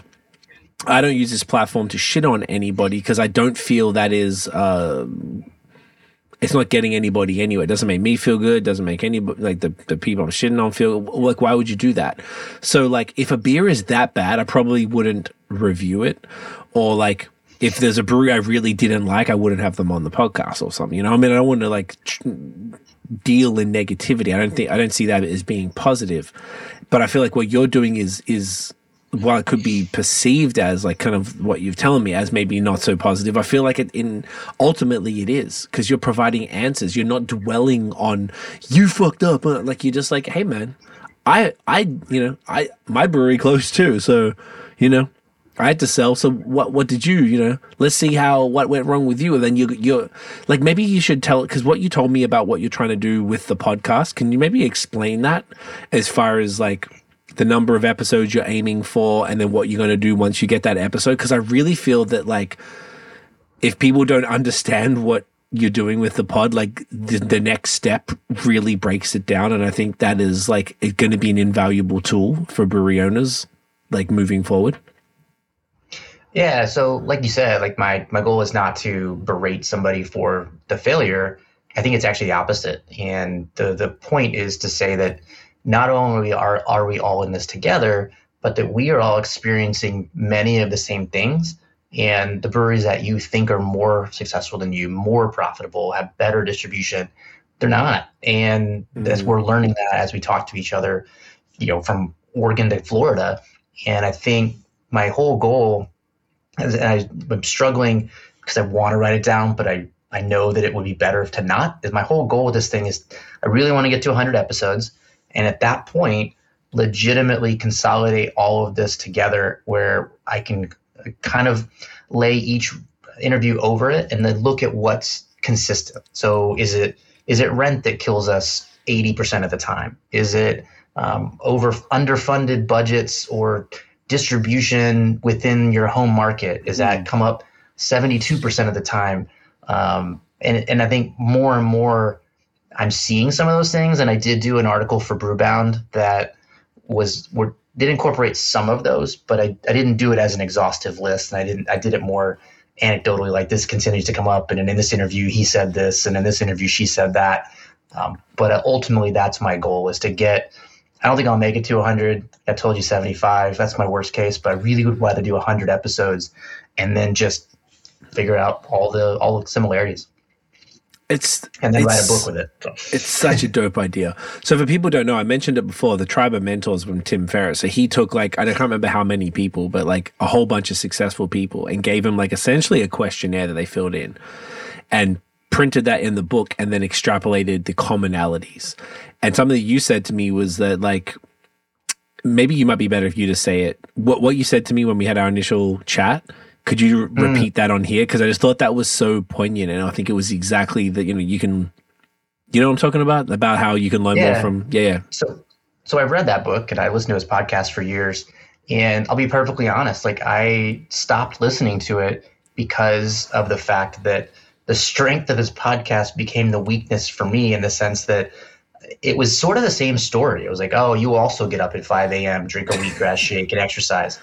That clearly isn't the only reason that you're successful, but it, it isn't hurting and it's definitely leading towards it. And so the more and more I really tried to incorporate some of these things in my life, again, I, I think Tim Ferriss is great, but I just I felt like there wasn't new information there. And for me, I've read you know multiple books on success. I've listened to How I Built This, the podcast, Oh, I love very that. similar stories over and over. But I feel like these stories of failure are teach because there's a million ways to fail, and it seems like there's only like two or three to succeed. Like you kind of always have to do the same thing, get lucky, be in the right place, and have a shit ton of money, and then customers that like you. But the way these these businesses are failing, I- I guarantee you, you could extrapolate the same things over the hospitality industry. There's probably the fitness industry. Some of these people that are going out of business are all experiencing some of the same things. And I think there's a lot more to learn from failure than there is from success, and that's ultimately the goal. I just love that so much, man. That that, as a business owner, that's a book I would, regardless of the industry, though. Like obviously, I'm interested in the industry you're talking in talking about, but I bet I bet you a million bucks the lessons that you would extrapolate from those craft breweries would apply to essentially any industry. Um, and I just like, I just find that inspiring, and I find it just sort of like helpful. Because if we were to, if I'm trying to read that book and I've got a marketing agency alongside other, you know, I guess this is a business technically. Um, I'm seeing all the different things like, oh, this went wrong. This one, I'm like, oh, okay. Because it's not just going to be specifics about, oh, yeah, the red tape. I mean, there'll be some of that and stuff, but I bet a lot of the things would just be applicable across uh, every industry. So it sounds like a type of book that no matter what you're into, if you are either starting a business, you already have a business, you're thinking about starting a business, like that's the type of shit you need to read to really like just sort of prepare yourself for the worst case and to try and avoid if you can avo- there's nothing like better than someone who's done it telling you what to avoid because you're like oh shit you're saying to okay cool and you could just be in the middle of it. but i feel like a lot of people maybe don't listen um I always feel like imagine you know like when we're kids and your parents are telling you don't do stuff. Like, yeah, whatever, and you go and do it. My girlfriend's cousin works for us. He's 25. I'm 42 he's a champion. I love this guy. I've told him multiple times certain different things that I've learned in life, and he just doesn't listen. And I was like, oh, that's probably what it's like having kids. Like we didn't have kids, so it's like, okay, he's not listening. He just probably needs to make the mistakes himself. But that's different when you're 25. When you're an adult and you've about to invest money or you have already invested money into a business and you'll be able to get some insight onto maybe some other people who have been successful or not been successful and maybe what you can avoid. Like that's like that's like um incredible intel that, that you would Yeah, just well- you want. Well, the hope would be that the industry would be stronger and that the breweries that are con- continuing to be open would shore up their resources and, and ultimately maybe find that profitability that my guests and I weren't able to find. Mm. And like you said, outside of the industry too, it'll, it'll it'll be interesting to see because at the time, who knows what'll happen between now and then or how long it'll take me to do it. But it may very well be the largest um, study on failure ever created. So it may have a lot of interesting things for people outside the industry. But um, yeah, I think the restaurant one is obvious that you know there's there's definitely overlap there. Um, 100%. hospitality in general, but yeah. What? How many episodes deep are you now? I have just released the 50th and I am behind. I think I have seven episodes recorded that I haven't released yet. Okay. And an, an interview next week and hopefully an interview the week after. And so I, I do 10 episodes per season and I have literally never started a season with more than two recorded. So I'm, I'm like deep, but You're killing it. Okay. well, Hey man, that's Well- positive. That's good. Yeah. Um I love that. I just I don't know. I'm excited for you. I think it's just so cool and I really hope you get to that at 100 like level, you know, 75 is cool too. But like I don't know. I mean, it might just take a little longer to get to the hundred if that's the case, because like we were saying earlier, like it's different when you're trying to analyze someone's failures, and maybe there's an, a level, like you said, people don't want to be the po- because there's so many other people. It's like if you're asking someone now, if it was for episode one, I can understand the pushback, but if there's 57 episodes, you know, you've got 50 out, you got seven more in the canon, like you know, like no one's the poster boy for shit. You are essentially trying to making yourself the poster boy for that because you're the one who's like, "Hey, my brewery didn't work out. I sold that shit. Let's talk about it." Like, you know, you you're really being uh, very um uh, what's the word? Humble. Uh, as far as like you know, you're, you're like taking those shots on the chin. You're like, yeah, man, this is what fucked up, but I want to find out what fucked up with you. So then, like, I can find out how everybody messed up, and then now how everyone in future can can avoid that. Like, that's like a community service essentially. It's it's very cool, dude. I love the whole Yeah, I love well- the whole thing. and I've started kind of explaining it that way too in the the quote unquote pitch that I give to people. But you know how many times, and I'm sure you see it online too, with the somebody announces they're closing, and I, maybe maybe Reddit's the worst, maybe Facebook is, and just the comments and the guesswork and the oh yeah no I had that shitty barley wine they made in 2014. No wonder they went out of business. And it, there's a piece of that where it's like, dude, come on the show, set the record straight. What happened? What didn't? Like, why did it work? And then get to immortalize your brewery. So at that point, you know, obviously everyone that participates is going to be listed in the book, and your story is going to be anecdotes that kind of come forward. And so, uh, for me, anyways, and I think a lot of people I've interviewed, yes, the brewery failed. Yes, the the in my case, the brand didn't necessarily die, but what what we when I watched them take those barrels out and like completely empty them and just switch away from the beauty of those mixed culture products that I used to make, like it's dead, it's gone Yeah, but it can live on in the book, right? Like in that in that sense, you can immortalize your brewery, and, and so that, I think that's a good piece of it too. I think that's really dope, man. I think it's very, very cool. Um, before we move on to the next beer and then a, a different topic, do you want to just pause for a sec and washroom break? I just feel like it's Sure. uh, it's popping up. I'm just gonna actually hit pause and uh, we'll be back in a sec. All right, back at it, fresh, ready for the next beer. Uh, Kelly, this one's going to be interesting. I think uh, I still don't know what you have, but I, I got something fun. Talk to me. All right, I got a big one because I figured if we're gonna go hard, the end one should be a good one. You're right. So, Hair of the Dog in Portland, the okay. one that I interviewed, Okay. and they only make hugely, ridiculously high alcohol beers. okay. So this is Matt, which is a it's bottle conditioned, 12 ounce bottle, 11.5% alcohol. I actually don't know what this one is, and so that's why I'm curious to drink it. I bought a whole bunch of shit from him when he started when he closed down. So I interviewed him and he he closed the whole thing. So made there he goes. Made with various dark malts, smoked grains, and candy sugar. It has notes of apple, chocolate, and gratitude. During the interview, it was it was an hour and a half long. I drank three of his beers, and I was fucked up. Like there was, I'm not even kidding. I love when that happens. So these guys, I mean, that sounds kind of almost like a double or something, like a very high ABV Belgian double or something with the candy sugar. I He has this cool business where he started in like the 90s and he had like a small, I think it was three and a half barrels or whatever, uh, direct fire. So he did these high alcohol beers and just kind of like, you know, not the way you're supposed to, but he made whatever he wanted. So all the, all the different beers are just, they're not really a style, but they're kind of based on a style. And I don't think the dude made anything. He did make an IPA, which is probably under 10%, but everything else, Damn. like 11, 12, 13. Um, he like he'd make a barley wine.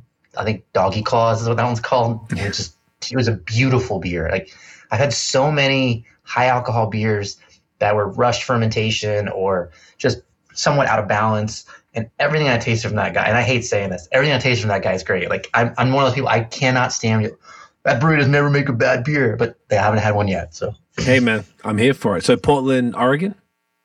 yep, Okay, and they're called Hair of the Dog is the brewery. hair of the dog. That's a dope name. Shame Alan they closed. He's a, he's a bad motherfucker. Okay, big ups. Uh, I'm curious to see what that looks like. Um, I also chose a brewery for this one. Uh, I really feel like we aligned these perfectly, eh? Like I feel like our three beers that you didn't know. I don't think what I had. I didn't know. I definitely didn't know any of the ones that you had. I think we really like nailed these up. Um, you did your research, which I very much appreciated, by the way, uh, that you went and listened to, uh, you noticed that one of the recent episodes we were talking about Barncat, which is a brewery here in Ontario that closed recently. And then you went and listened to the Barncat episode, which we're going to get into. So I figured, well, I didn't know that they made uh, saisons or for farmhouse or mixed culture beers.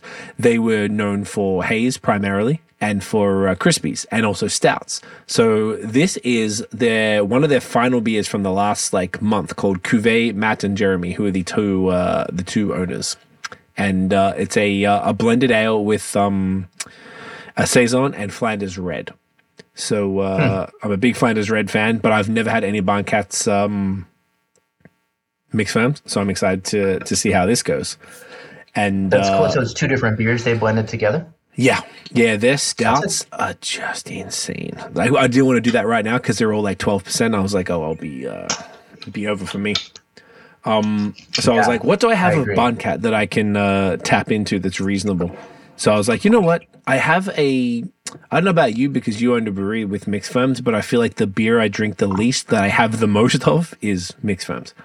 Um, for whatever Yeah, reason. sucks. I actually I don't drink it anymore, um, and it's I don't I haven't yet addressed that. and I don't know if it's just sort of the pain and suffering of the industry if it if it uh, beat it out of me. But I don't reach for mixed culture, and I I still have stuff in my cellar sitting in there, and I was actually gonna open one tonight, and I decided. Well, I guess I did do the one from uh, Russian River, but but Yeah. not one of uh I mean that's fair. It's uh it's a different situation from your side where it's, you know, it hits pretty close to home as far as, you know, drinking that stuff is is you know, directly bringing up uh, rough memories there. Um so the I don't know, do we want to do you want to talk about hair of the dog or should we go right into um your insights on into Barncat, which I thought were fascinating because you took note, bro. You just so people know. So you like Kelly listened to the episode, and you sent me like I don't know, like a reason, a very sizable amount of notes and very thoughtful notes on with quotes because uh, uh, Nate and I had Jeremy on the pod. It was at the old place, so a year, a year or and some change ago, maybe a year and a half ago. And April's um, when it was released. There you go. Fuck, you know more than me. I'm so bad with dates. And uh, you listened to it and you took notes uh, as to what he said. And you listened to that episode with the hindsight, knowing that they closed.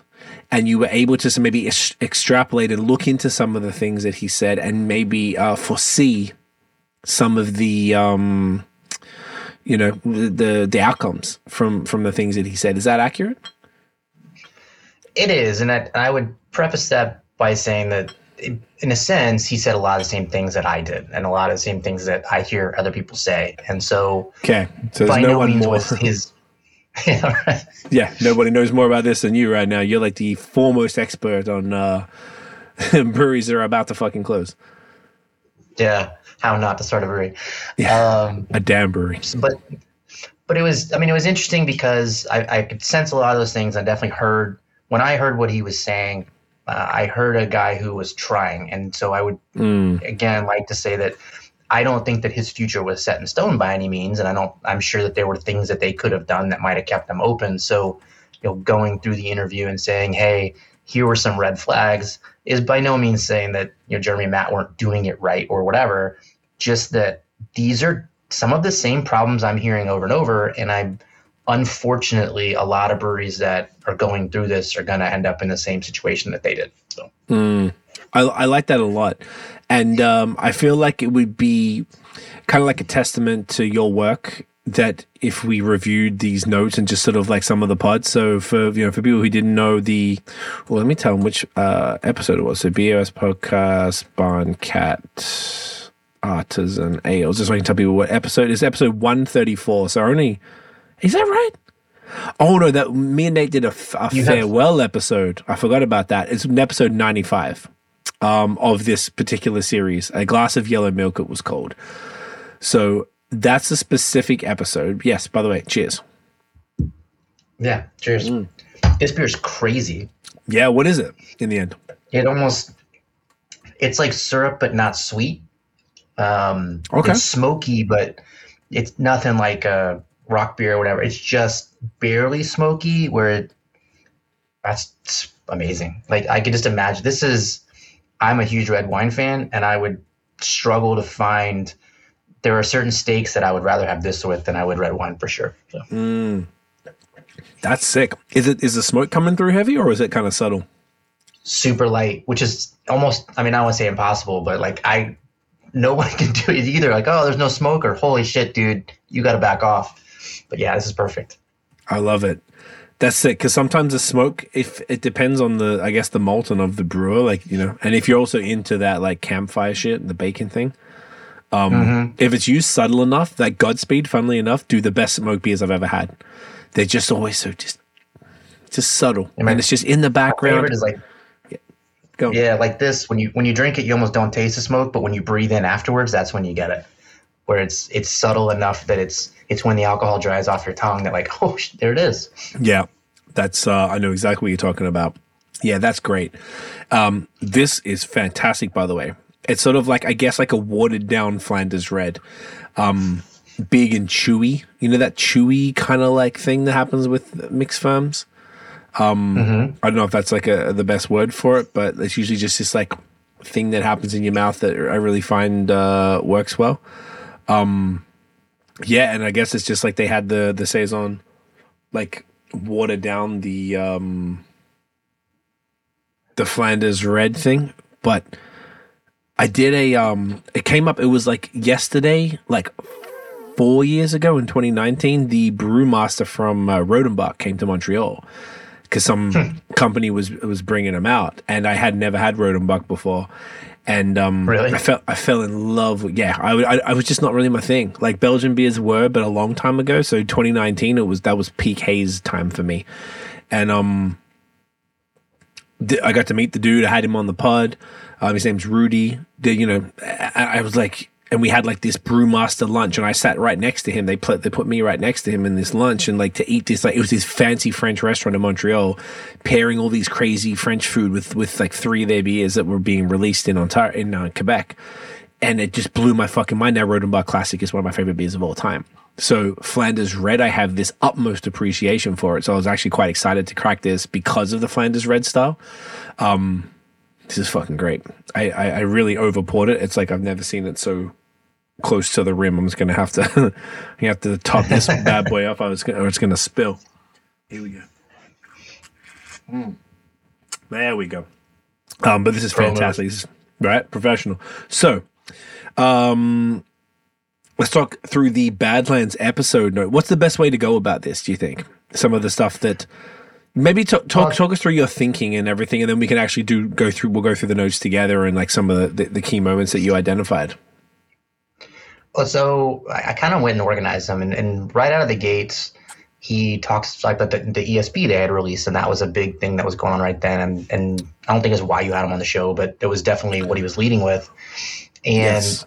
what he said a few things about that ESB, and, and as a haze brewery, it made me kind of rethink the just, just my, my head kind of cocked to the side, right? And I'm like, what is the thought What's process there?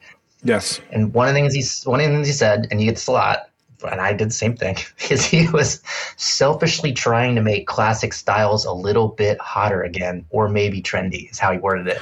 Okay. And Do, I, can I comment? Cool, I can right? comment on that really yeah. briefly. Um, mm-hmm. We have brought, when I say we, Nathan and I have brought this up in on the pods since then, like a dozen times, because we were mind blown that the Haze Brewery would send us an ESB as a part as the first beer when they do they do lagers and pilsners that are fantastic, and they chose an ESB to send to us, and I thought that was very telling. It was very interesting to me, and since then, multiple breweries have sent us ESBs as part of the lineup. Really. And I, we absolutely credit. I don't know if they saw the Barncat one and they were like, "Oh, we should do that too," because they truly were trendsetters. Like they really were. Just so you understand the level of impact. Like the best breweries in my, like Badlands and Third Moon, particularly in this province, as far as the uh, the haze stuff goes, uh, worship Barncat. They started everything, and Third Moon even bought one of their fermenters that they were, you know, sell, they actually did the opposite to you. They sell they're selling all the stuff off piecemeal, and um, mm-hmm. them sending that ESB was very, very impactful on me personally. I, I, don't know if I credit that specifically, but it's definitely in the conversation of one of the reasons I I'm I love ESBs, and I couldn't believe that that's what they send. Like I just couldn't believe it. It was so wild to me. So that's just like it was a very big thing, and I think it maybe was important to them that they were known potentially for more than um just the haze and the stouts. They have a stout called Rat Queen, and they got 800 million variants of it, and it's exceptional. It's got to be one of the best stouts I've ever had. Every version I've had. Um, so anyway, that was the the context there with that ESB. It was just it was it was a very left field move, and we were taken aback by it at the time. Yeah. Yeah. Well, so the, what what I again, the more I go through this podcast, and I did a lot of those same things at my brewery. We, used, you know, the old joke, right? Like we we uh, drink what we can and we sell the rest. Mm-hmm. Sure, that's cute on paper, but we all know the biggest brewers in the world aren't sitting in boardrooms having conversations like that. If they say, "I want to make ESB big again," there's a billion dollar budget behind it. Because if that marketplace doesn't currently exist, changing consumer demand is exceptionally expensive. And so you could say they got lucky and maybe they did, but then here's the other problem. And unfortunately, you you brought that up. The second they did it, mm-hmm. copycats abound. And so let's say there were a thousand drinkers of ESB at the time.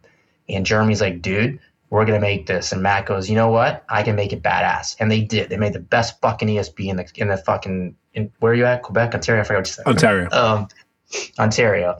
Same and shit because of that, now there's 1,400 people who, or, who drink that beer. So they, they expanded the market. Maybe they go to 2,000. But seven other breweries all release them right behind them and have the same Instagram following and the same relationships with the LCBO. They're not getting that now. The thousand that they went after, there's 2,000 split seven ways. They've actually got less. And so mm. at the end of the day, they're not going to make any money. And so right. I get it. I also selfishly like to make beer that I wanted to see, but as a business moving forward, um, those are the kinds of decisions that unfortunately don't help you stay in business. So gotcha. that, that would be my insight, I guess, is why I why I noticed that when he was talking about, it. and I felt terrible because ESB is also my favorite style of beer, and ah. there's only one made in Texas I like, and they do not distribute. You have to go to the brewery, and I do whenever I can, but you just don't see it a lot. Interesting. That's a very good point. And honestly, I was about to give you some more context about a bunch of things, but then I realized that like he kind of said almost everything you needed to know in the pod. And then I'm look when I reviewed your notes, you kind of said it all. So I don't think I need to even tell you anything about their business model. I think you could extrapolate their business model from that conversation as we keep going. If there's anything I feel like maybe that like just for context that would be helpful, or bring it up. But I kind of feel like you you might have like nailed this uh, without even knowing basically jack shit about this brewery, which is dope. well, I did find one video of Matt and uh, Jeremy talking, and I, I, don't know what it was on, but like I listened to one video, uh, so I got to see the brewery, saw the size of the fermenters, so I did get a little bit of background info from that too. But okay, perfect. Um, this this is what I do all day. I just sit around and pick apart businesses. I apologize, but it's, it's, a hobby. It's a sickness. Yeah. man, that's what we're here for. That's what we're doing tonight. Let's go. But but again, I thought one of the other telling things, and I hear this one a lot too, is I think you asked what's what was the response, or maybe it was um, Nate, the other guy, but yeah, yeah, I think maybe it was Nate, and he's Jeremy literally said, "I think a lot of people are excited," okay. and at that moment, I just I literally felt for him. Like I wanted to give him a hug. And I was just like, dude, I get it. That's cool, but like there's that is not a KPI. It's not a metric. And that is not a reason to decide to make it again. Was it right. profitable? Did it create new clients or did it um, just cannibalize your existing brands? Like, what was the impact of making that beer and how did it impact your business? And how are you going to pivot using that recipe and what you've learned from it going forward? And I think a lot of people are excited is is unfortunately not the answer to that question. That's a great point. That's a really good point. So you're looking at this, by the way, just for context as well, is sort of like to analyze maybe if there's any signs of, you know, a year and a half before they close, like or a little less even, Uh, were there any signs that maybe things were going to wind down? And also, by, by the way, the reason they closed in the end was the landlord put the the lease up, the rent up, and for that it was to the point where it was unsustainable. And if they were to move, it would probably cost them as much as setting up a brand new brewery to move and to dig the the fucking the floors and blah blah blah. So they called it a day. That was why. But you're seeing some even some some signs before that moment that because if a landlord saying you know said that and everything was going great you'd be like all right well we'll move. Cool. We'll just figure it out. But you're seeing a bunch of things where you're sort of noticing that ah, maybe you know things weren't where they needed to be to, to make this a thriving business as such. Yeah. So this what that sounds like to me is throwing darts at a board that we're trying to figure out. Because if at the end of the day if if your tanks were full and you were making hazy ipas and you could switch from galaxy to idaho 7 and people would still buy just as much of it. There's no reason to fill your tank with an ESB. And if, if you do do that, probably aren't making as much on the ESB, uh, curiously, but I don't, I don't know their sales prices, but it's not a beer typically that people are willing to pay big money for a four pack of in 16 ounce cans. Mm. And, and so to your point though, I, I've had this happen many times. And this is again, part of the podcast where when somebody says, well, here's why we closed, uh, I I get very like my my butthole literally tightens up. and the reason is it's never one fucking reason, bro. Like I get it, the rent went up, okay, and that's true, and that sucks, and that's a piece of it. But if you were making one hundred and fifty thousand dollars a year, and the landlord goes, "Hey, rent last year was forty thousand, I want 70 you'd be like, "Fuck, that sucks." I have it, I'll pay it but I need to find a way to expand or make more money. Or again, if you're making 150 grand a year and your landlord says, I want to go up to whatever, you can just take the excess capacity because you know we all have nine months of operating capital in our account and borrow money to open a bigger facility, expand your market share, and probably be the most successful brewery in the country.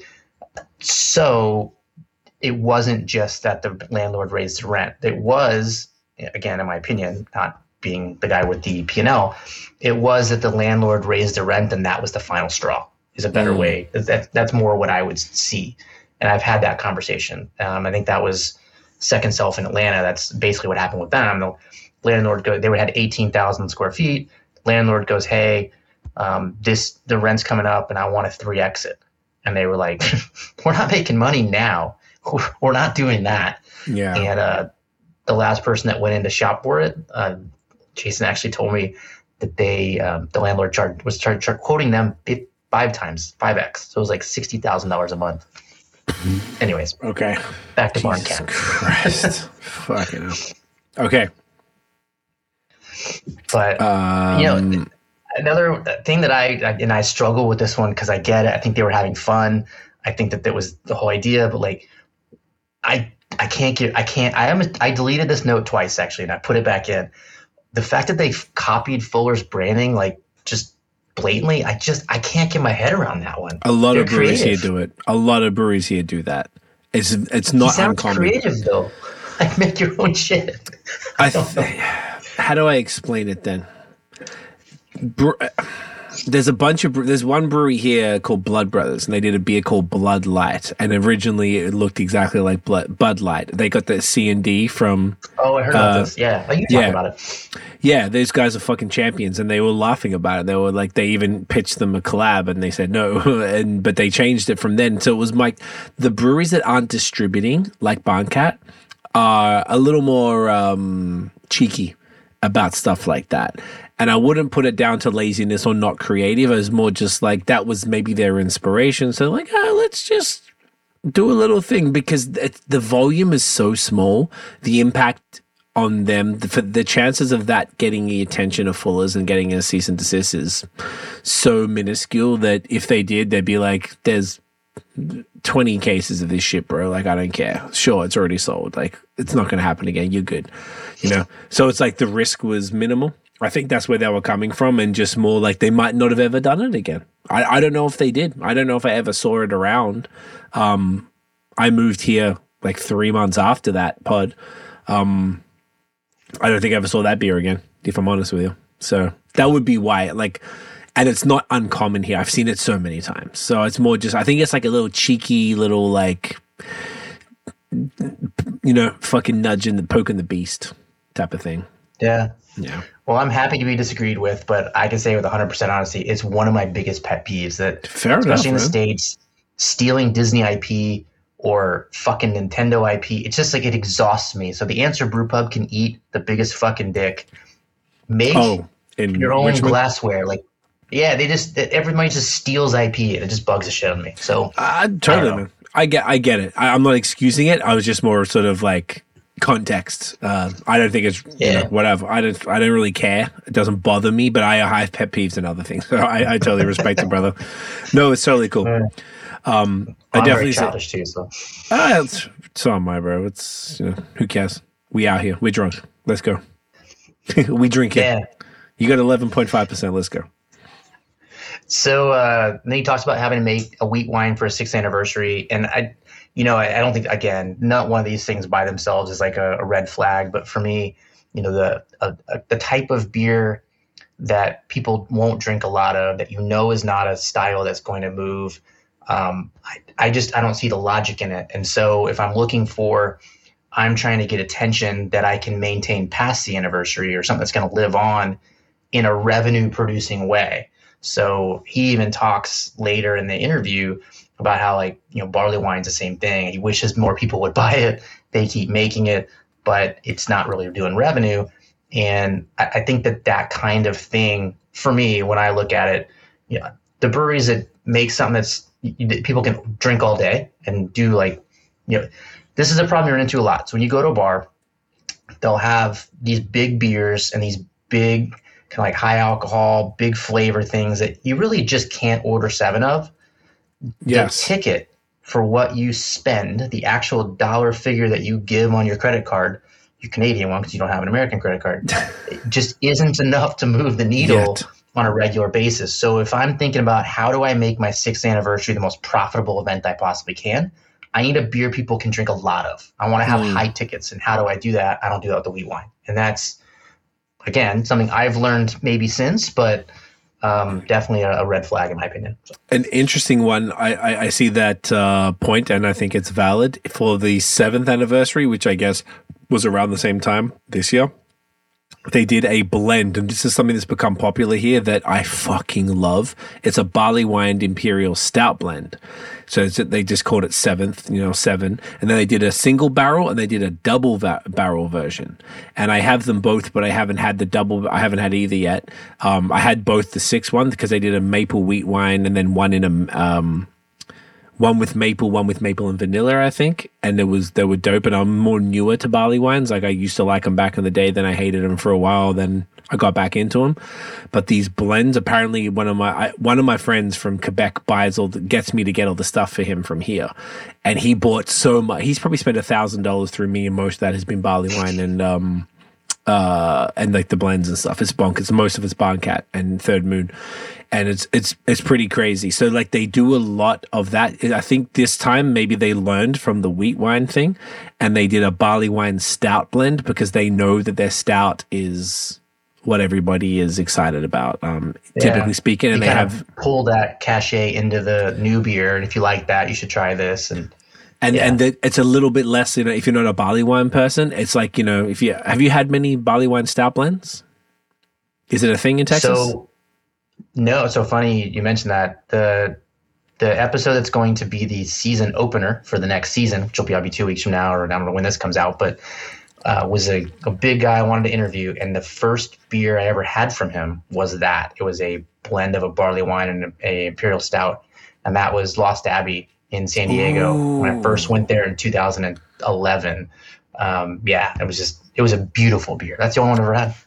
Oh, I love. I've had a couple Lost Abbey beers and they're exceptional. And this will come out in two weeks' time as well, so probably time up very perfectly. Perfect. Um, Yeah. and they are just. I don't know. The ones I've had here, I've only had like two or three, and they're just so. One of them's from Godspeed, actually.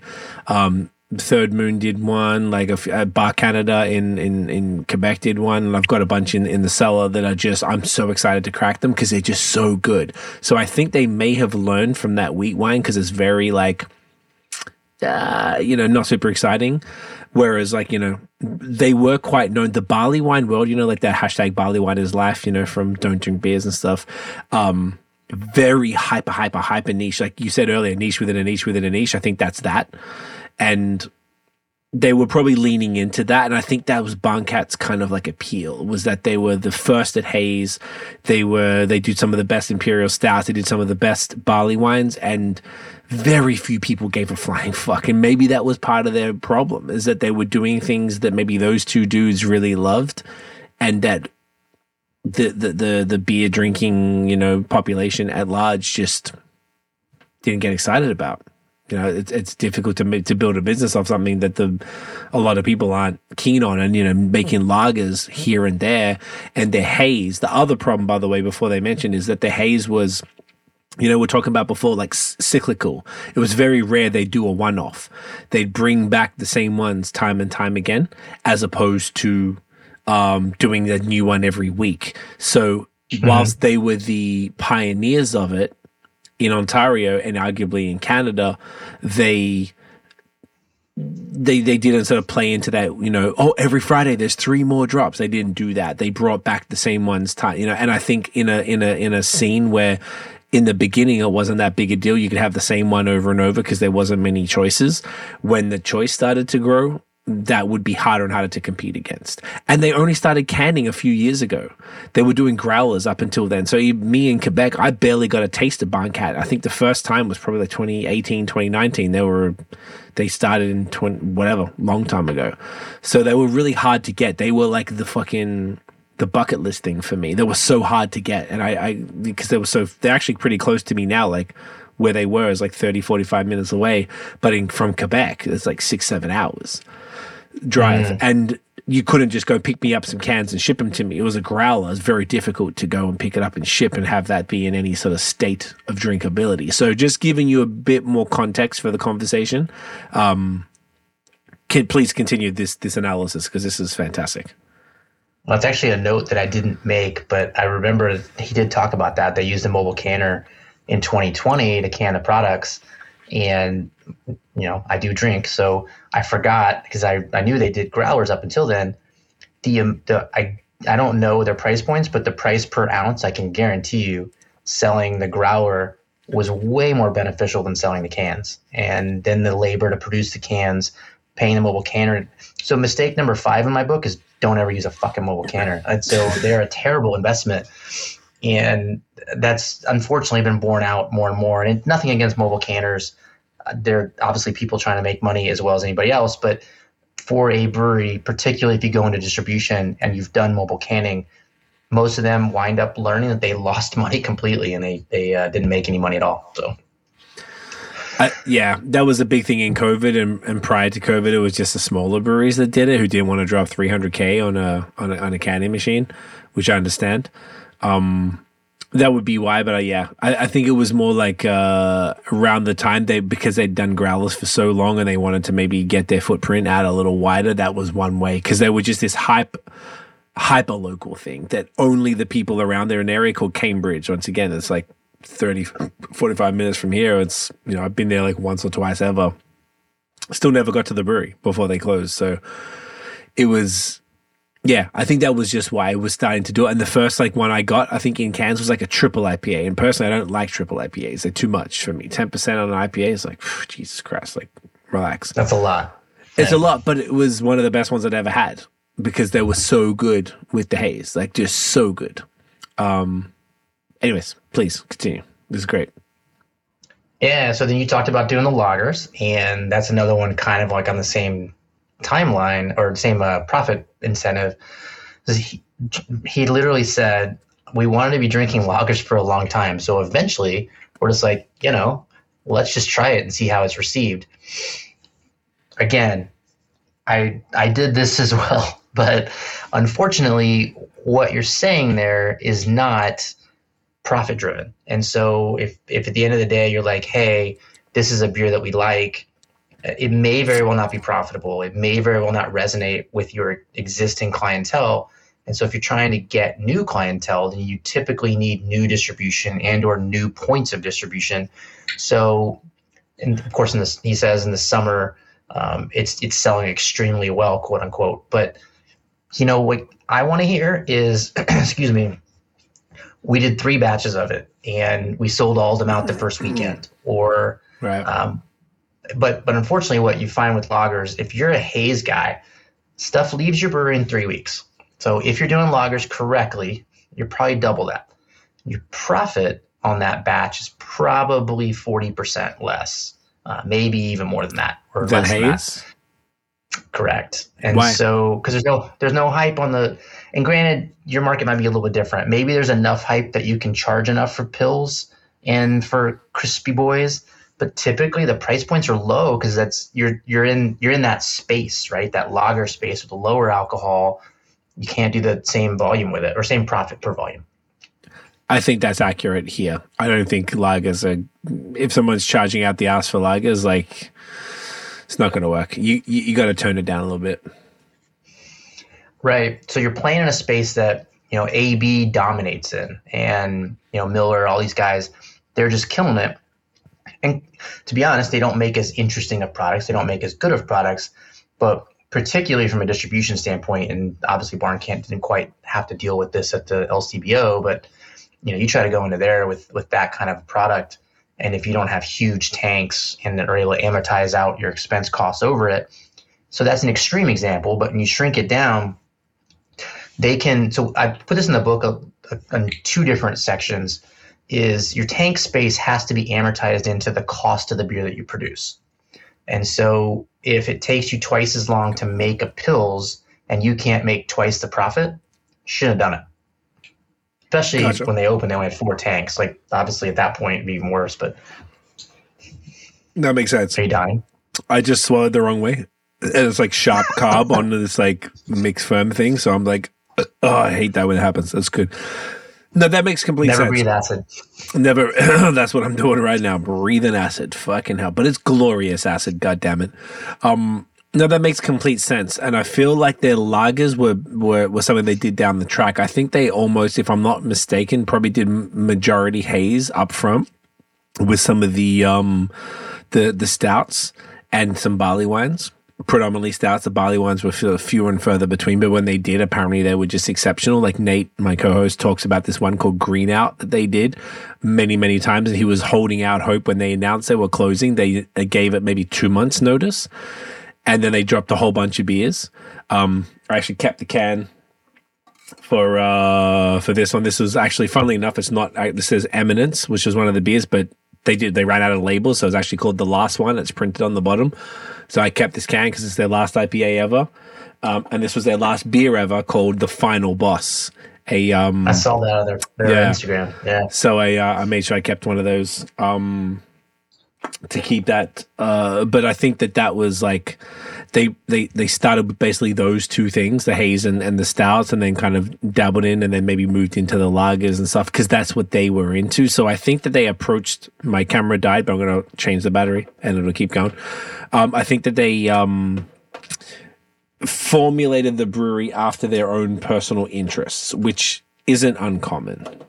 Uh, maybe not the wisest move, but I think they have a cult following or had a cult following and a very dedicated, very passionate cult following.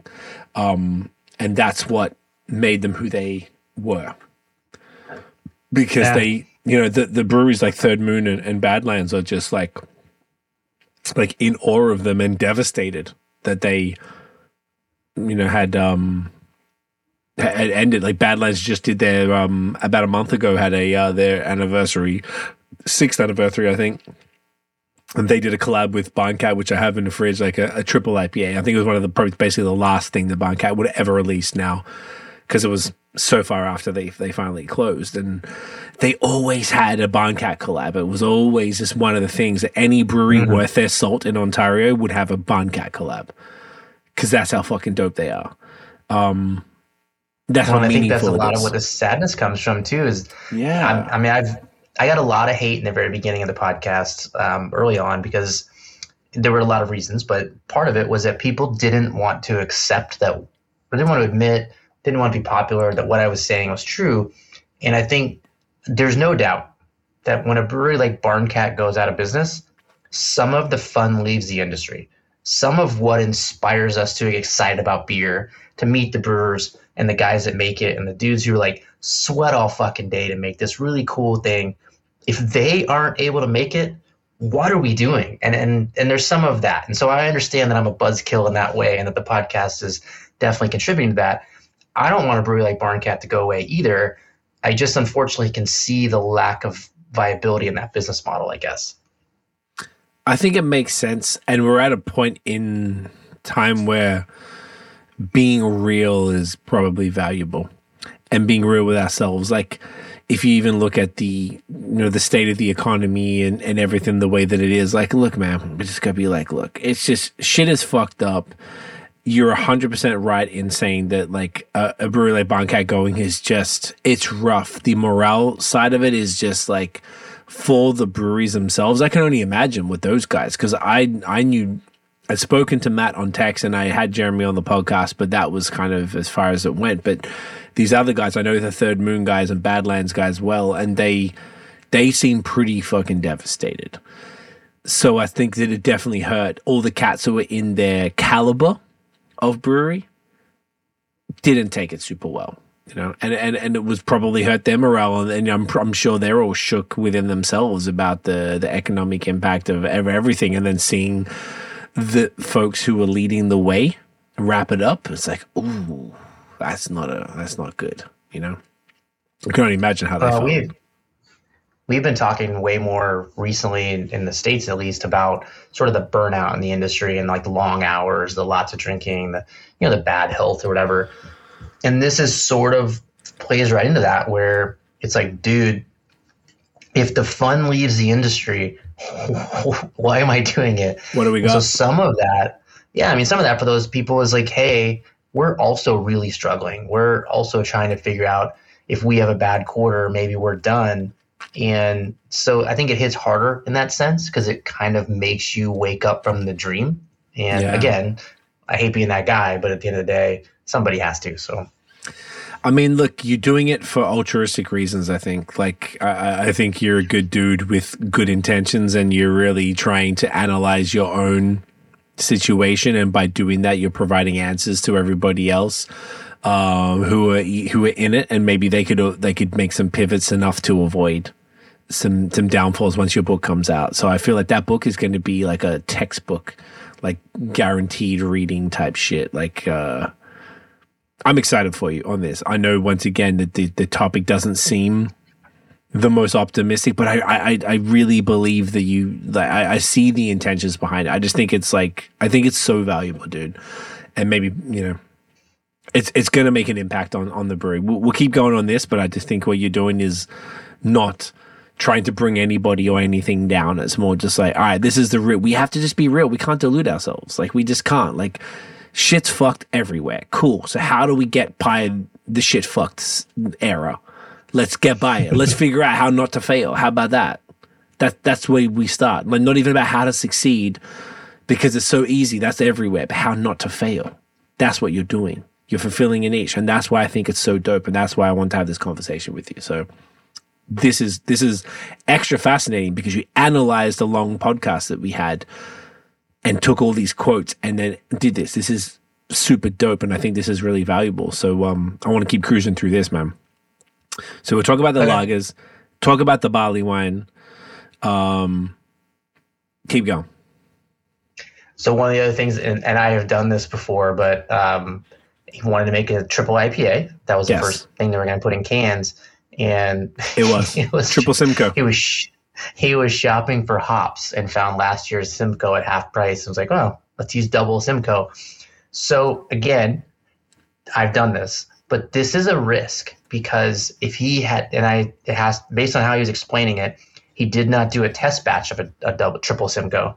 He bought all the hops, threw it in, ran with it, and who knows? Maybe when when alcohol gets to nine percent, Simcoe pulls out cat piss and shit. I don't I don't know, right? Like he got lucky that it turned out to be a good beer Yes. because at that point he'd already Check. pot committed. Right? He was going to make, and I've I've done that. I did that with one of the beers that was the last one that I kind of was like a last ditch effort. Maybe I stay alive if this happens.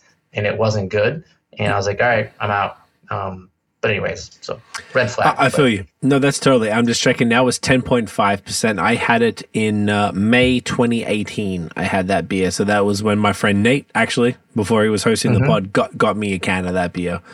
And He loved um, it. He said, I thought. Yeah, and it was it was I loved it. And I don't like triple IPAs because I'm more of a lower ABV guy unless it's like a barrel aged stout or something like that. Um, I just don't really have bandwidth for that. I like volume for the most part because I want to try different things. I find more it's more entertaining.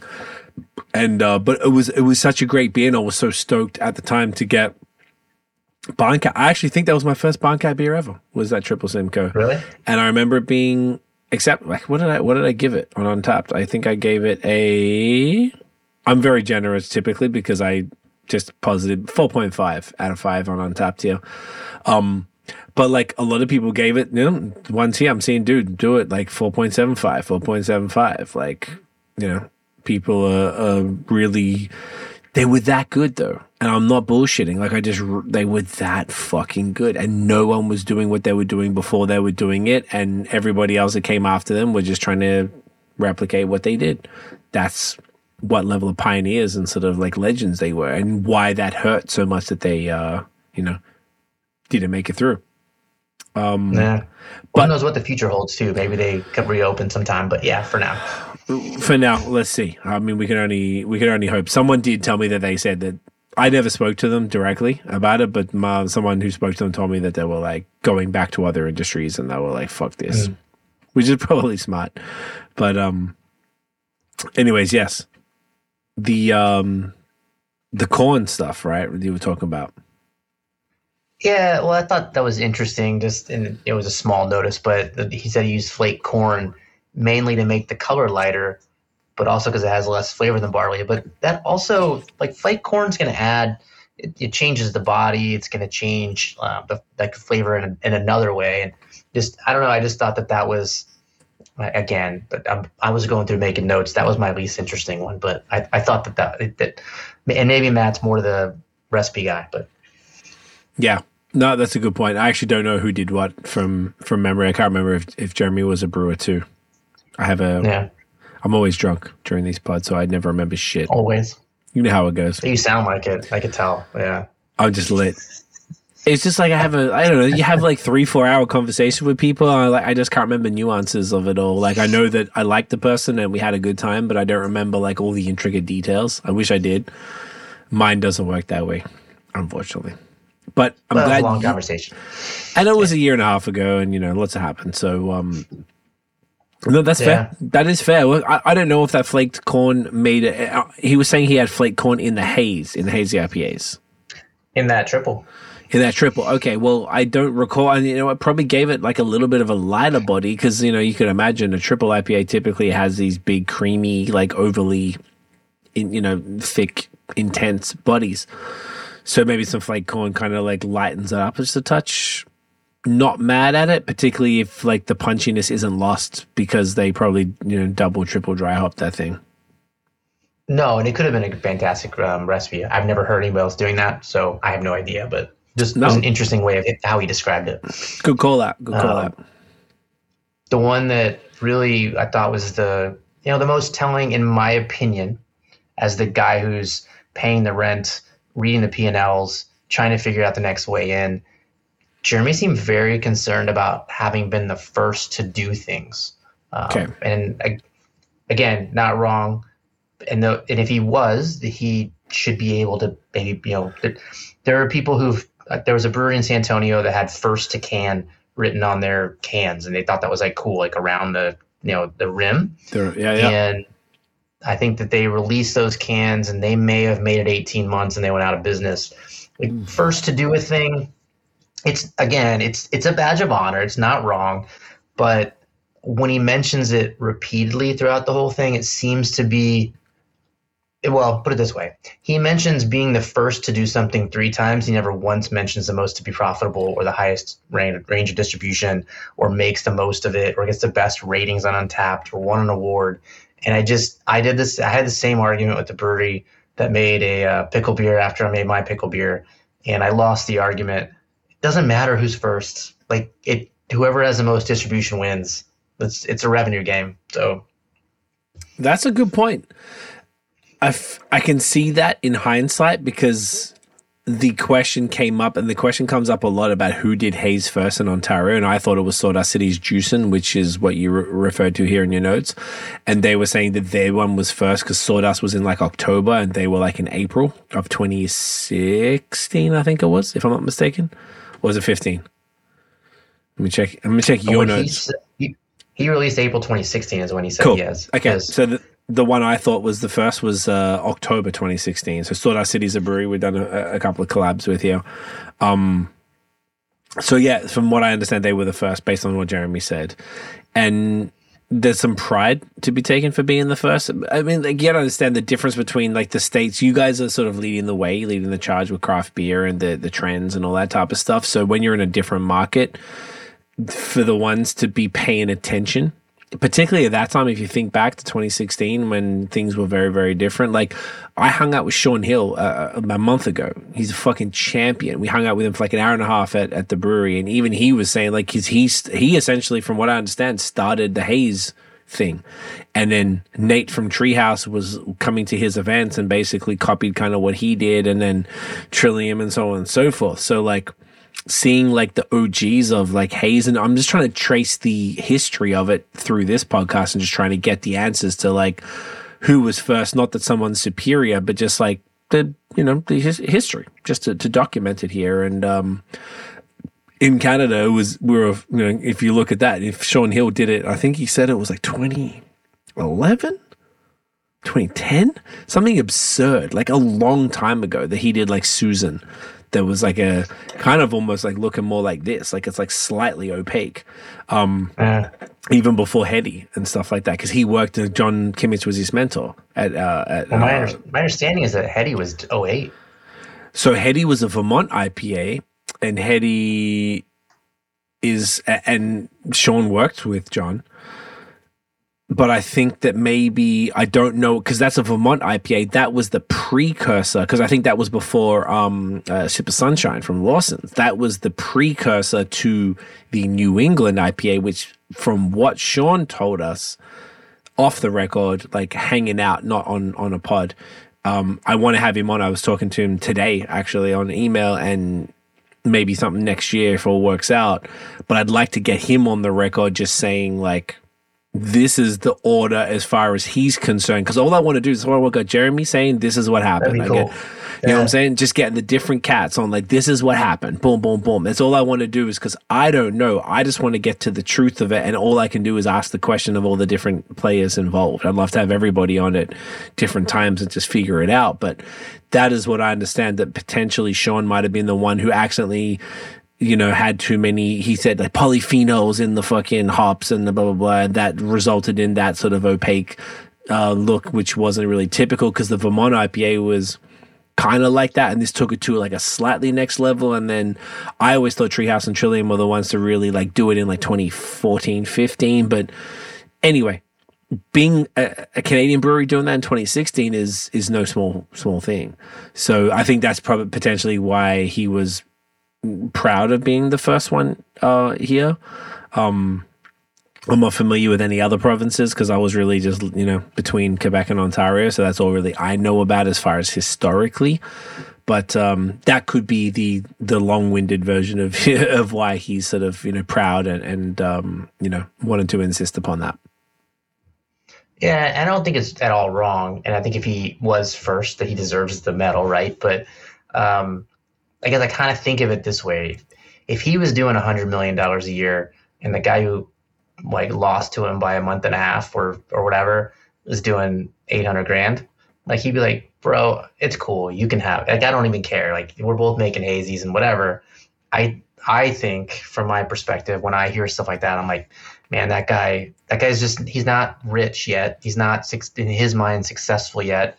And he did, but he does have those medals and those are wins. And so, again, I'm not taking away from him. I was just looking at it from the perspective of, I, I saw kind of like a struggle in, in, in, in my opinion, based on that. So, No, I, I think this is extra interesting to be honest for uh, for you to notice that And I think that's more interesting that, you know, maybe that's what they were uh, focusing on at the time. Mm-hmm. It's cool. Yeah. I like it. Okay. So then when I when I looked them up again, they they uh, they had four seven barrel fermenters and you know no tasting room in the beginning. And I understand it sounds like they had some laws that prevented them from being able to have an actual on site consumption tasting room. Probably just a permit. They just didn't get the right Yeah. permit in time. And I think they, if I'm not mistaken, they had a tasting room for a period of time. It could have been COVID that shut them down. Then they were like, just fuck it and never bothered to continue again. I don't know for sure. Yeah, but even just the space, like you know, we all kind of open with less than we needed, and more and more, I'm realizing that you you just can't. Like the idea of like proof of concept, and then three to five years later, I'm just going to get new money and expand. Uh, that's just not happening now. And when they opened, it kind of was legitimate, but at the same time, unfortunately, as they progressed, it became you know I don't say impossible, but um, not really with the way it's working. And so it to me that's as I did. That's like approaching it more like a home brewer, which is what they were, more so than an MBA who's like, okay, you know, how do we maximize the investment of these four tanks? When we put in three more, what is seven going to give us, and what does that revenue look like? I- don't. I don't think the way they were selling that there's any reality in which four to seven fermenters at seven barrels was going to make them money, and just they probably found that out as part of the reason that they ended up closing. A lot of people said that too. It was the tasting room plus just not expanding, growing volume or anything like that. Uh, really sort of allowed them to to get where they needed to be. Plus also the sort of uh, you know they went into distro. You know, aside from uh, the small independent bottle shops, which like I was saying earlier, only really became legal over the last couple of years. Um, they weren't doing LCBO, they weren't doing anything major. They were just doing their little local guys. So it's almost like to me as a business owner, it came across like they weren't even trying. Maybe they were, but it felt like they were just like wanting to be that sort of like under the radar, mysterious. You could only go there and get growlers type of you know type of cats that kind of flew back when they was they started. But then over time, as things change, it, it, didn't really work, and they didn't really follow the times as far as that's concerned. And I and then not innovating, they were innovating and doing a whole lot of fun barrel stuff, but that was like must be only a fraction of their. You know, you can only produce so much barrel stuff.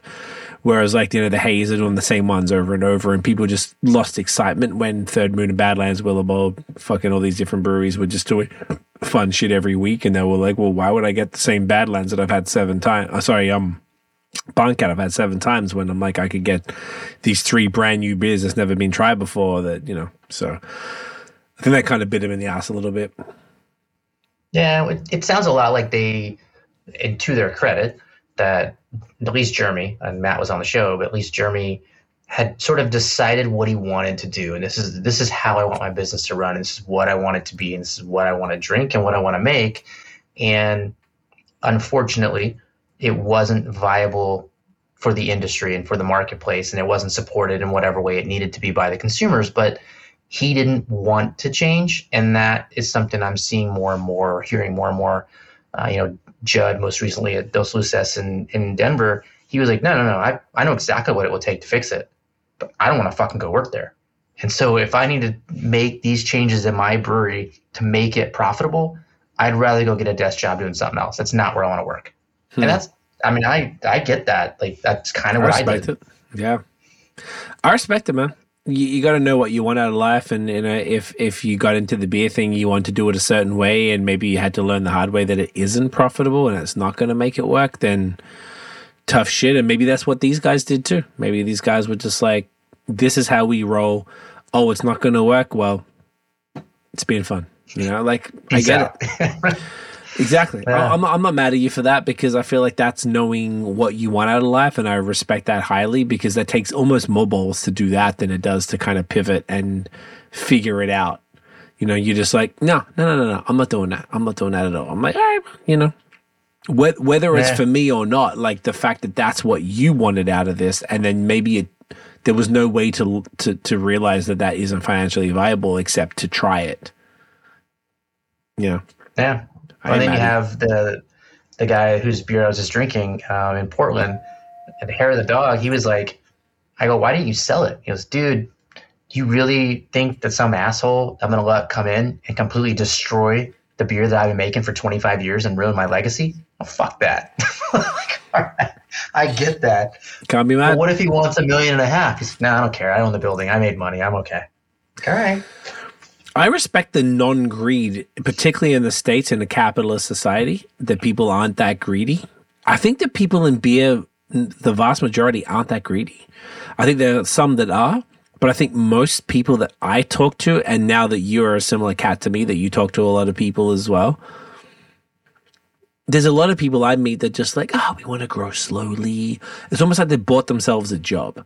Like they don't want to go mm-hmm. too crazy, just want to be able to pay my rent and like do my shit and just brew the beers every day. And that's what they want to do. That's the casual life they've bought themselves. They don't give a fuck about blowing up distribution. Just keep the shit going and they're good. I'm like, oh man, like I don't know. I feel like I'm more of a capitalist personally. I have larger aspirations, so that would have worked for me.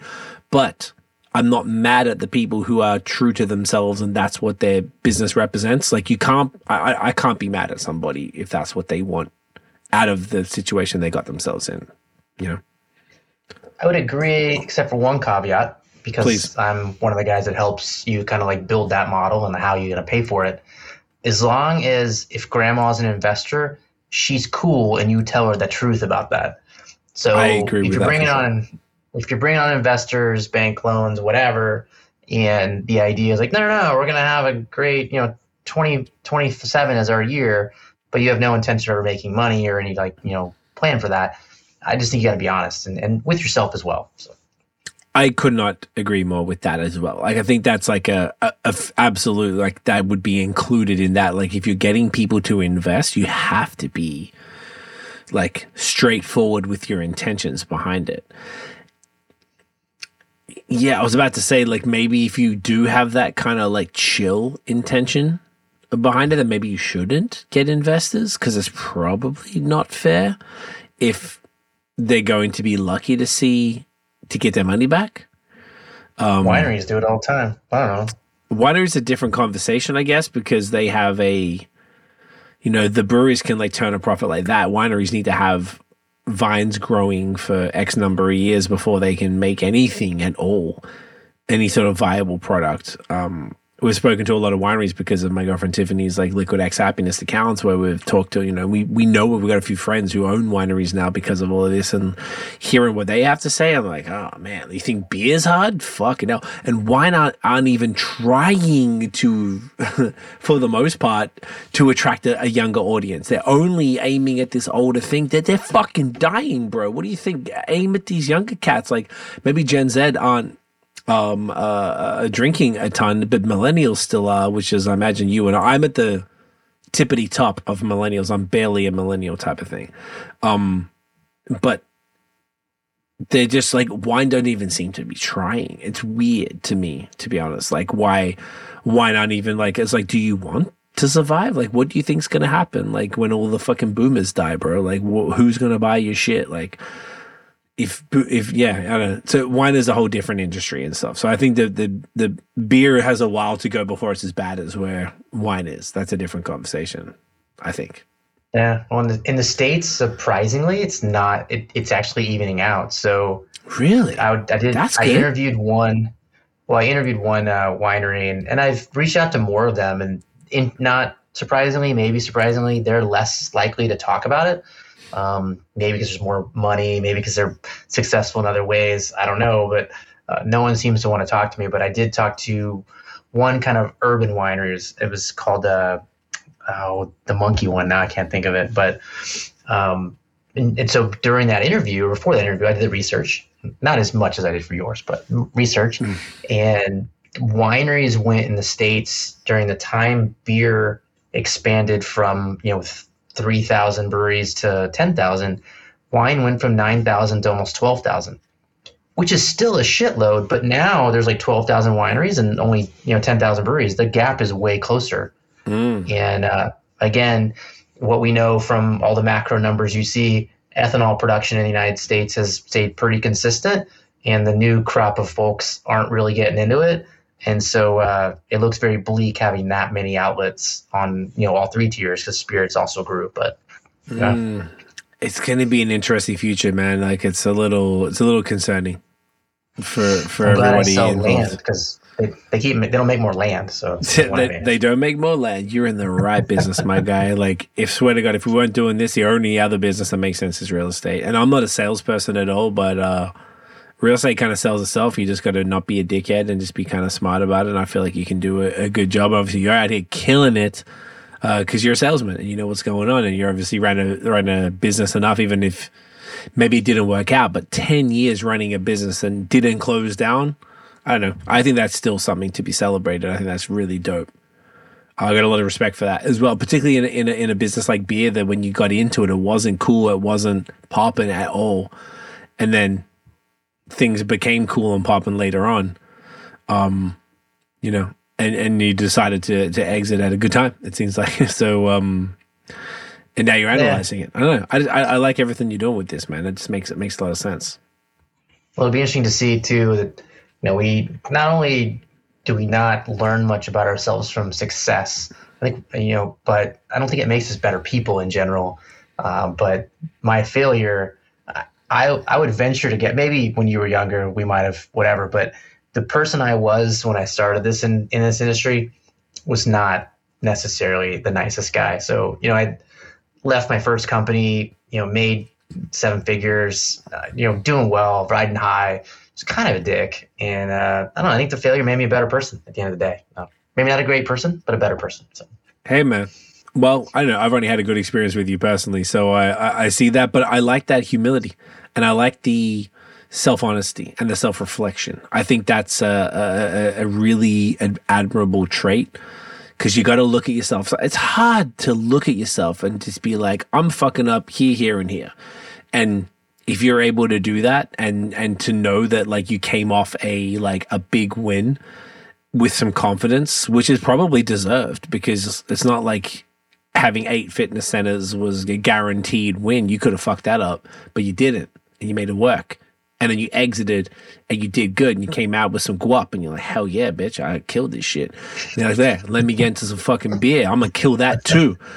that's You pretty know- accurate. Yeah, and like, but I'm not like, uh, can you blame somebody for for doing that, for growing a business and exiting seven figures? I mean, that's not an easy task, and you feel great about yourself. And there's that many probably people around you that are doing like that, and then you get into something like beer, and you're like, whoa, this is a little rough. This is different, and that humility you know, then you but but but you've been successful before, so you're able to parlay that into the success in real estate, and then now be able to analyze the failure, and you're taking sort of that, you know, the the the negative side of what happened, and then turning essentially you're turning that into a complete positive by analyzing multiple, hopefully a hundred different people's failures, and then being like, these are the things that made people fail. If you avoid that, you're probably going to succeed. So really, that's a positive at the end of the day, and then you've made yourself a better person. So I don't know. I see all dubs on your side, my bro. Like I don't see any uh, any L's at all. Ain't I nothing wrong. appreciate that. I don't know. I think it's cool. I just think it's really dope what what you're doing. I just think it's like really valuable in the fact that you even took the time to listen to that episode and then we analyzed that to see like some of the things that you know Barncat rest in peace. It's you know it's a real genuine true shame and, and you know, maybe these guys just had enough and maybe they did it intentionally not unknowingly like uh, subconsciously they were like what's the word when you fucking um ruin your own shit what's that called i'm, I'm having a blank because we've been drinking oh, like self sabotage. Self sabotage. Thank you. Yeah, self sabotage. Like the Meba just being like, oh, I'm just gonna make barley wines and stouts, and I know they're not gonna make crazy money. And ah, fuck it, I don't care. You know, it, it, it could have been a bunch of that. Maybe they just had enough. They might have just had enough and just happy to to wrap it up. And they went out on a high. Everyone was loving their stuff, and it, I I went and bought as much of their because you know what? I found myself guilty of that. I wasn't buying as much of their stuff as I would normally have because it wasn't new all the time because I had it before. I was like, ah, it'll be around, it'll be around. Then all of a sudden, when it wasn't, I was like, oh no, I gotta get on this shit. And you know, it's it's kind of how it goes, right? You don't appreciate what you got till it's gone, type of thing. Well, there's probably also 5x the number of breweries from the first time you tried it. So at some point, too, you've only got so much beer you can put in your face. And you're a professional, you can put a lot, but there's a limit. But I'm traveling too, right? So I'm getting shit from everywhere. So everything's an opportunity cost. Like mm-hmm. I've still got beers from New England, which was I don't know, three weeks ago when we got back, and I want to drink them before they die. So I can't justify buying new beer from here right now because I have to finish all of that stuff and I still have a, a pretty significant volume to go and I don't want it to get too much older so I I just got to fucking plow through what I have in as fast as possible to just get get you know enjoy it as fresh as as as I can get it it's a whole thing it's a whole thing, you know. I'm just trying to like try as much stuff from as, as many different places as possible, and then I, I wish haze just didn't last like you know four weeks tops. God damn it, it's it, it's so annoying because then you just miss out on the thing and on the on the the the freshness the freshness of it. But anyway, um, this is good, man. I feel like we're coming up on three hours. I knew this was going to be a, a long one, but a great one. Um, I feel like we've gone over a lot tonight. We've really covered sort of your history and sort of a lot of the different areas where you know maybe you saw that you went wrong and then people around you went wrong and and you know some of the breweries did right too you know some of the the ones that we drank tonight were, were doing great it's like the the one that you had what was the brewery you had first the one with the winery and Yep. the Yoke fellow. Y- y-o-l-k Like yoke around your neck. yeah fellow Uh, yeah. Y O K E. Y-O-K-E, I'm sorry. Okay. I love that. I'm definitely going to look out for them. That is super cool. You know, Treehouse and, and, and Godspeed and um, uh, Hair of the Dog, who rest in peace as well, and Barncat, rest in peace. You know, do, I feel like we really covered a decent amount of, uh, of bre- and obviously um, Russian River, you know, we covered a decent amount of, uh, of breweries that uh, in different stages of their success and, and, and otherwise and uh, also doing that. So your podcast how not to start a damn brewery is available everywhere. Um, if you are a brewery who or if you're listening and you know a brewery who maybe should be on it now what, what are the type of breweries that you're looking for? If anyone is a potential guest who are you looking for? Because i got a aside from Barncat, who i'd love to get you in touch with but now i'm like how do i get in touch with them? Like i don't know how to have emails, but do the emails work anymore? I don't know. I I did send them an email. I don't know. I don't know what. I think only a couple days ago, but yeah.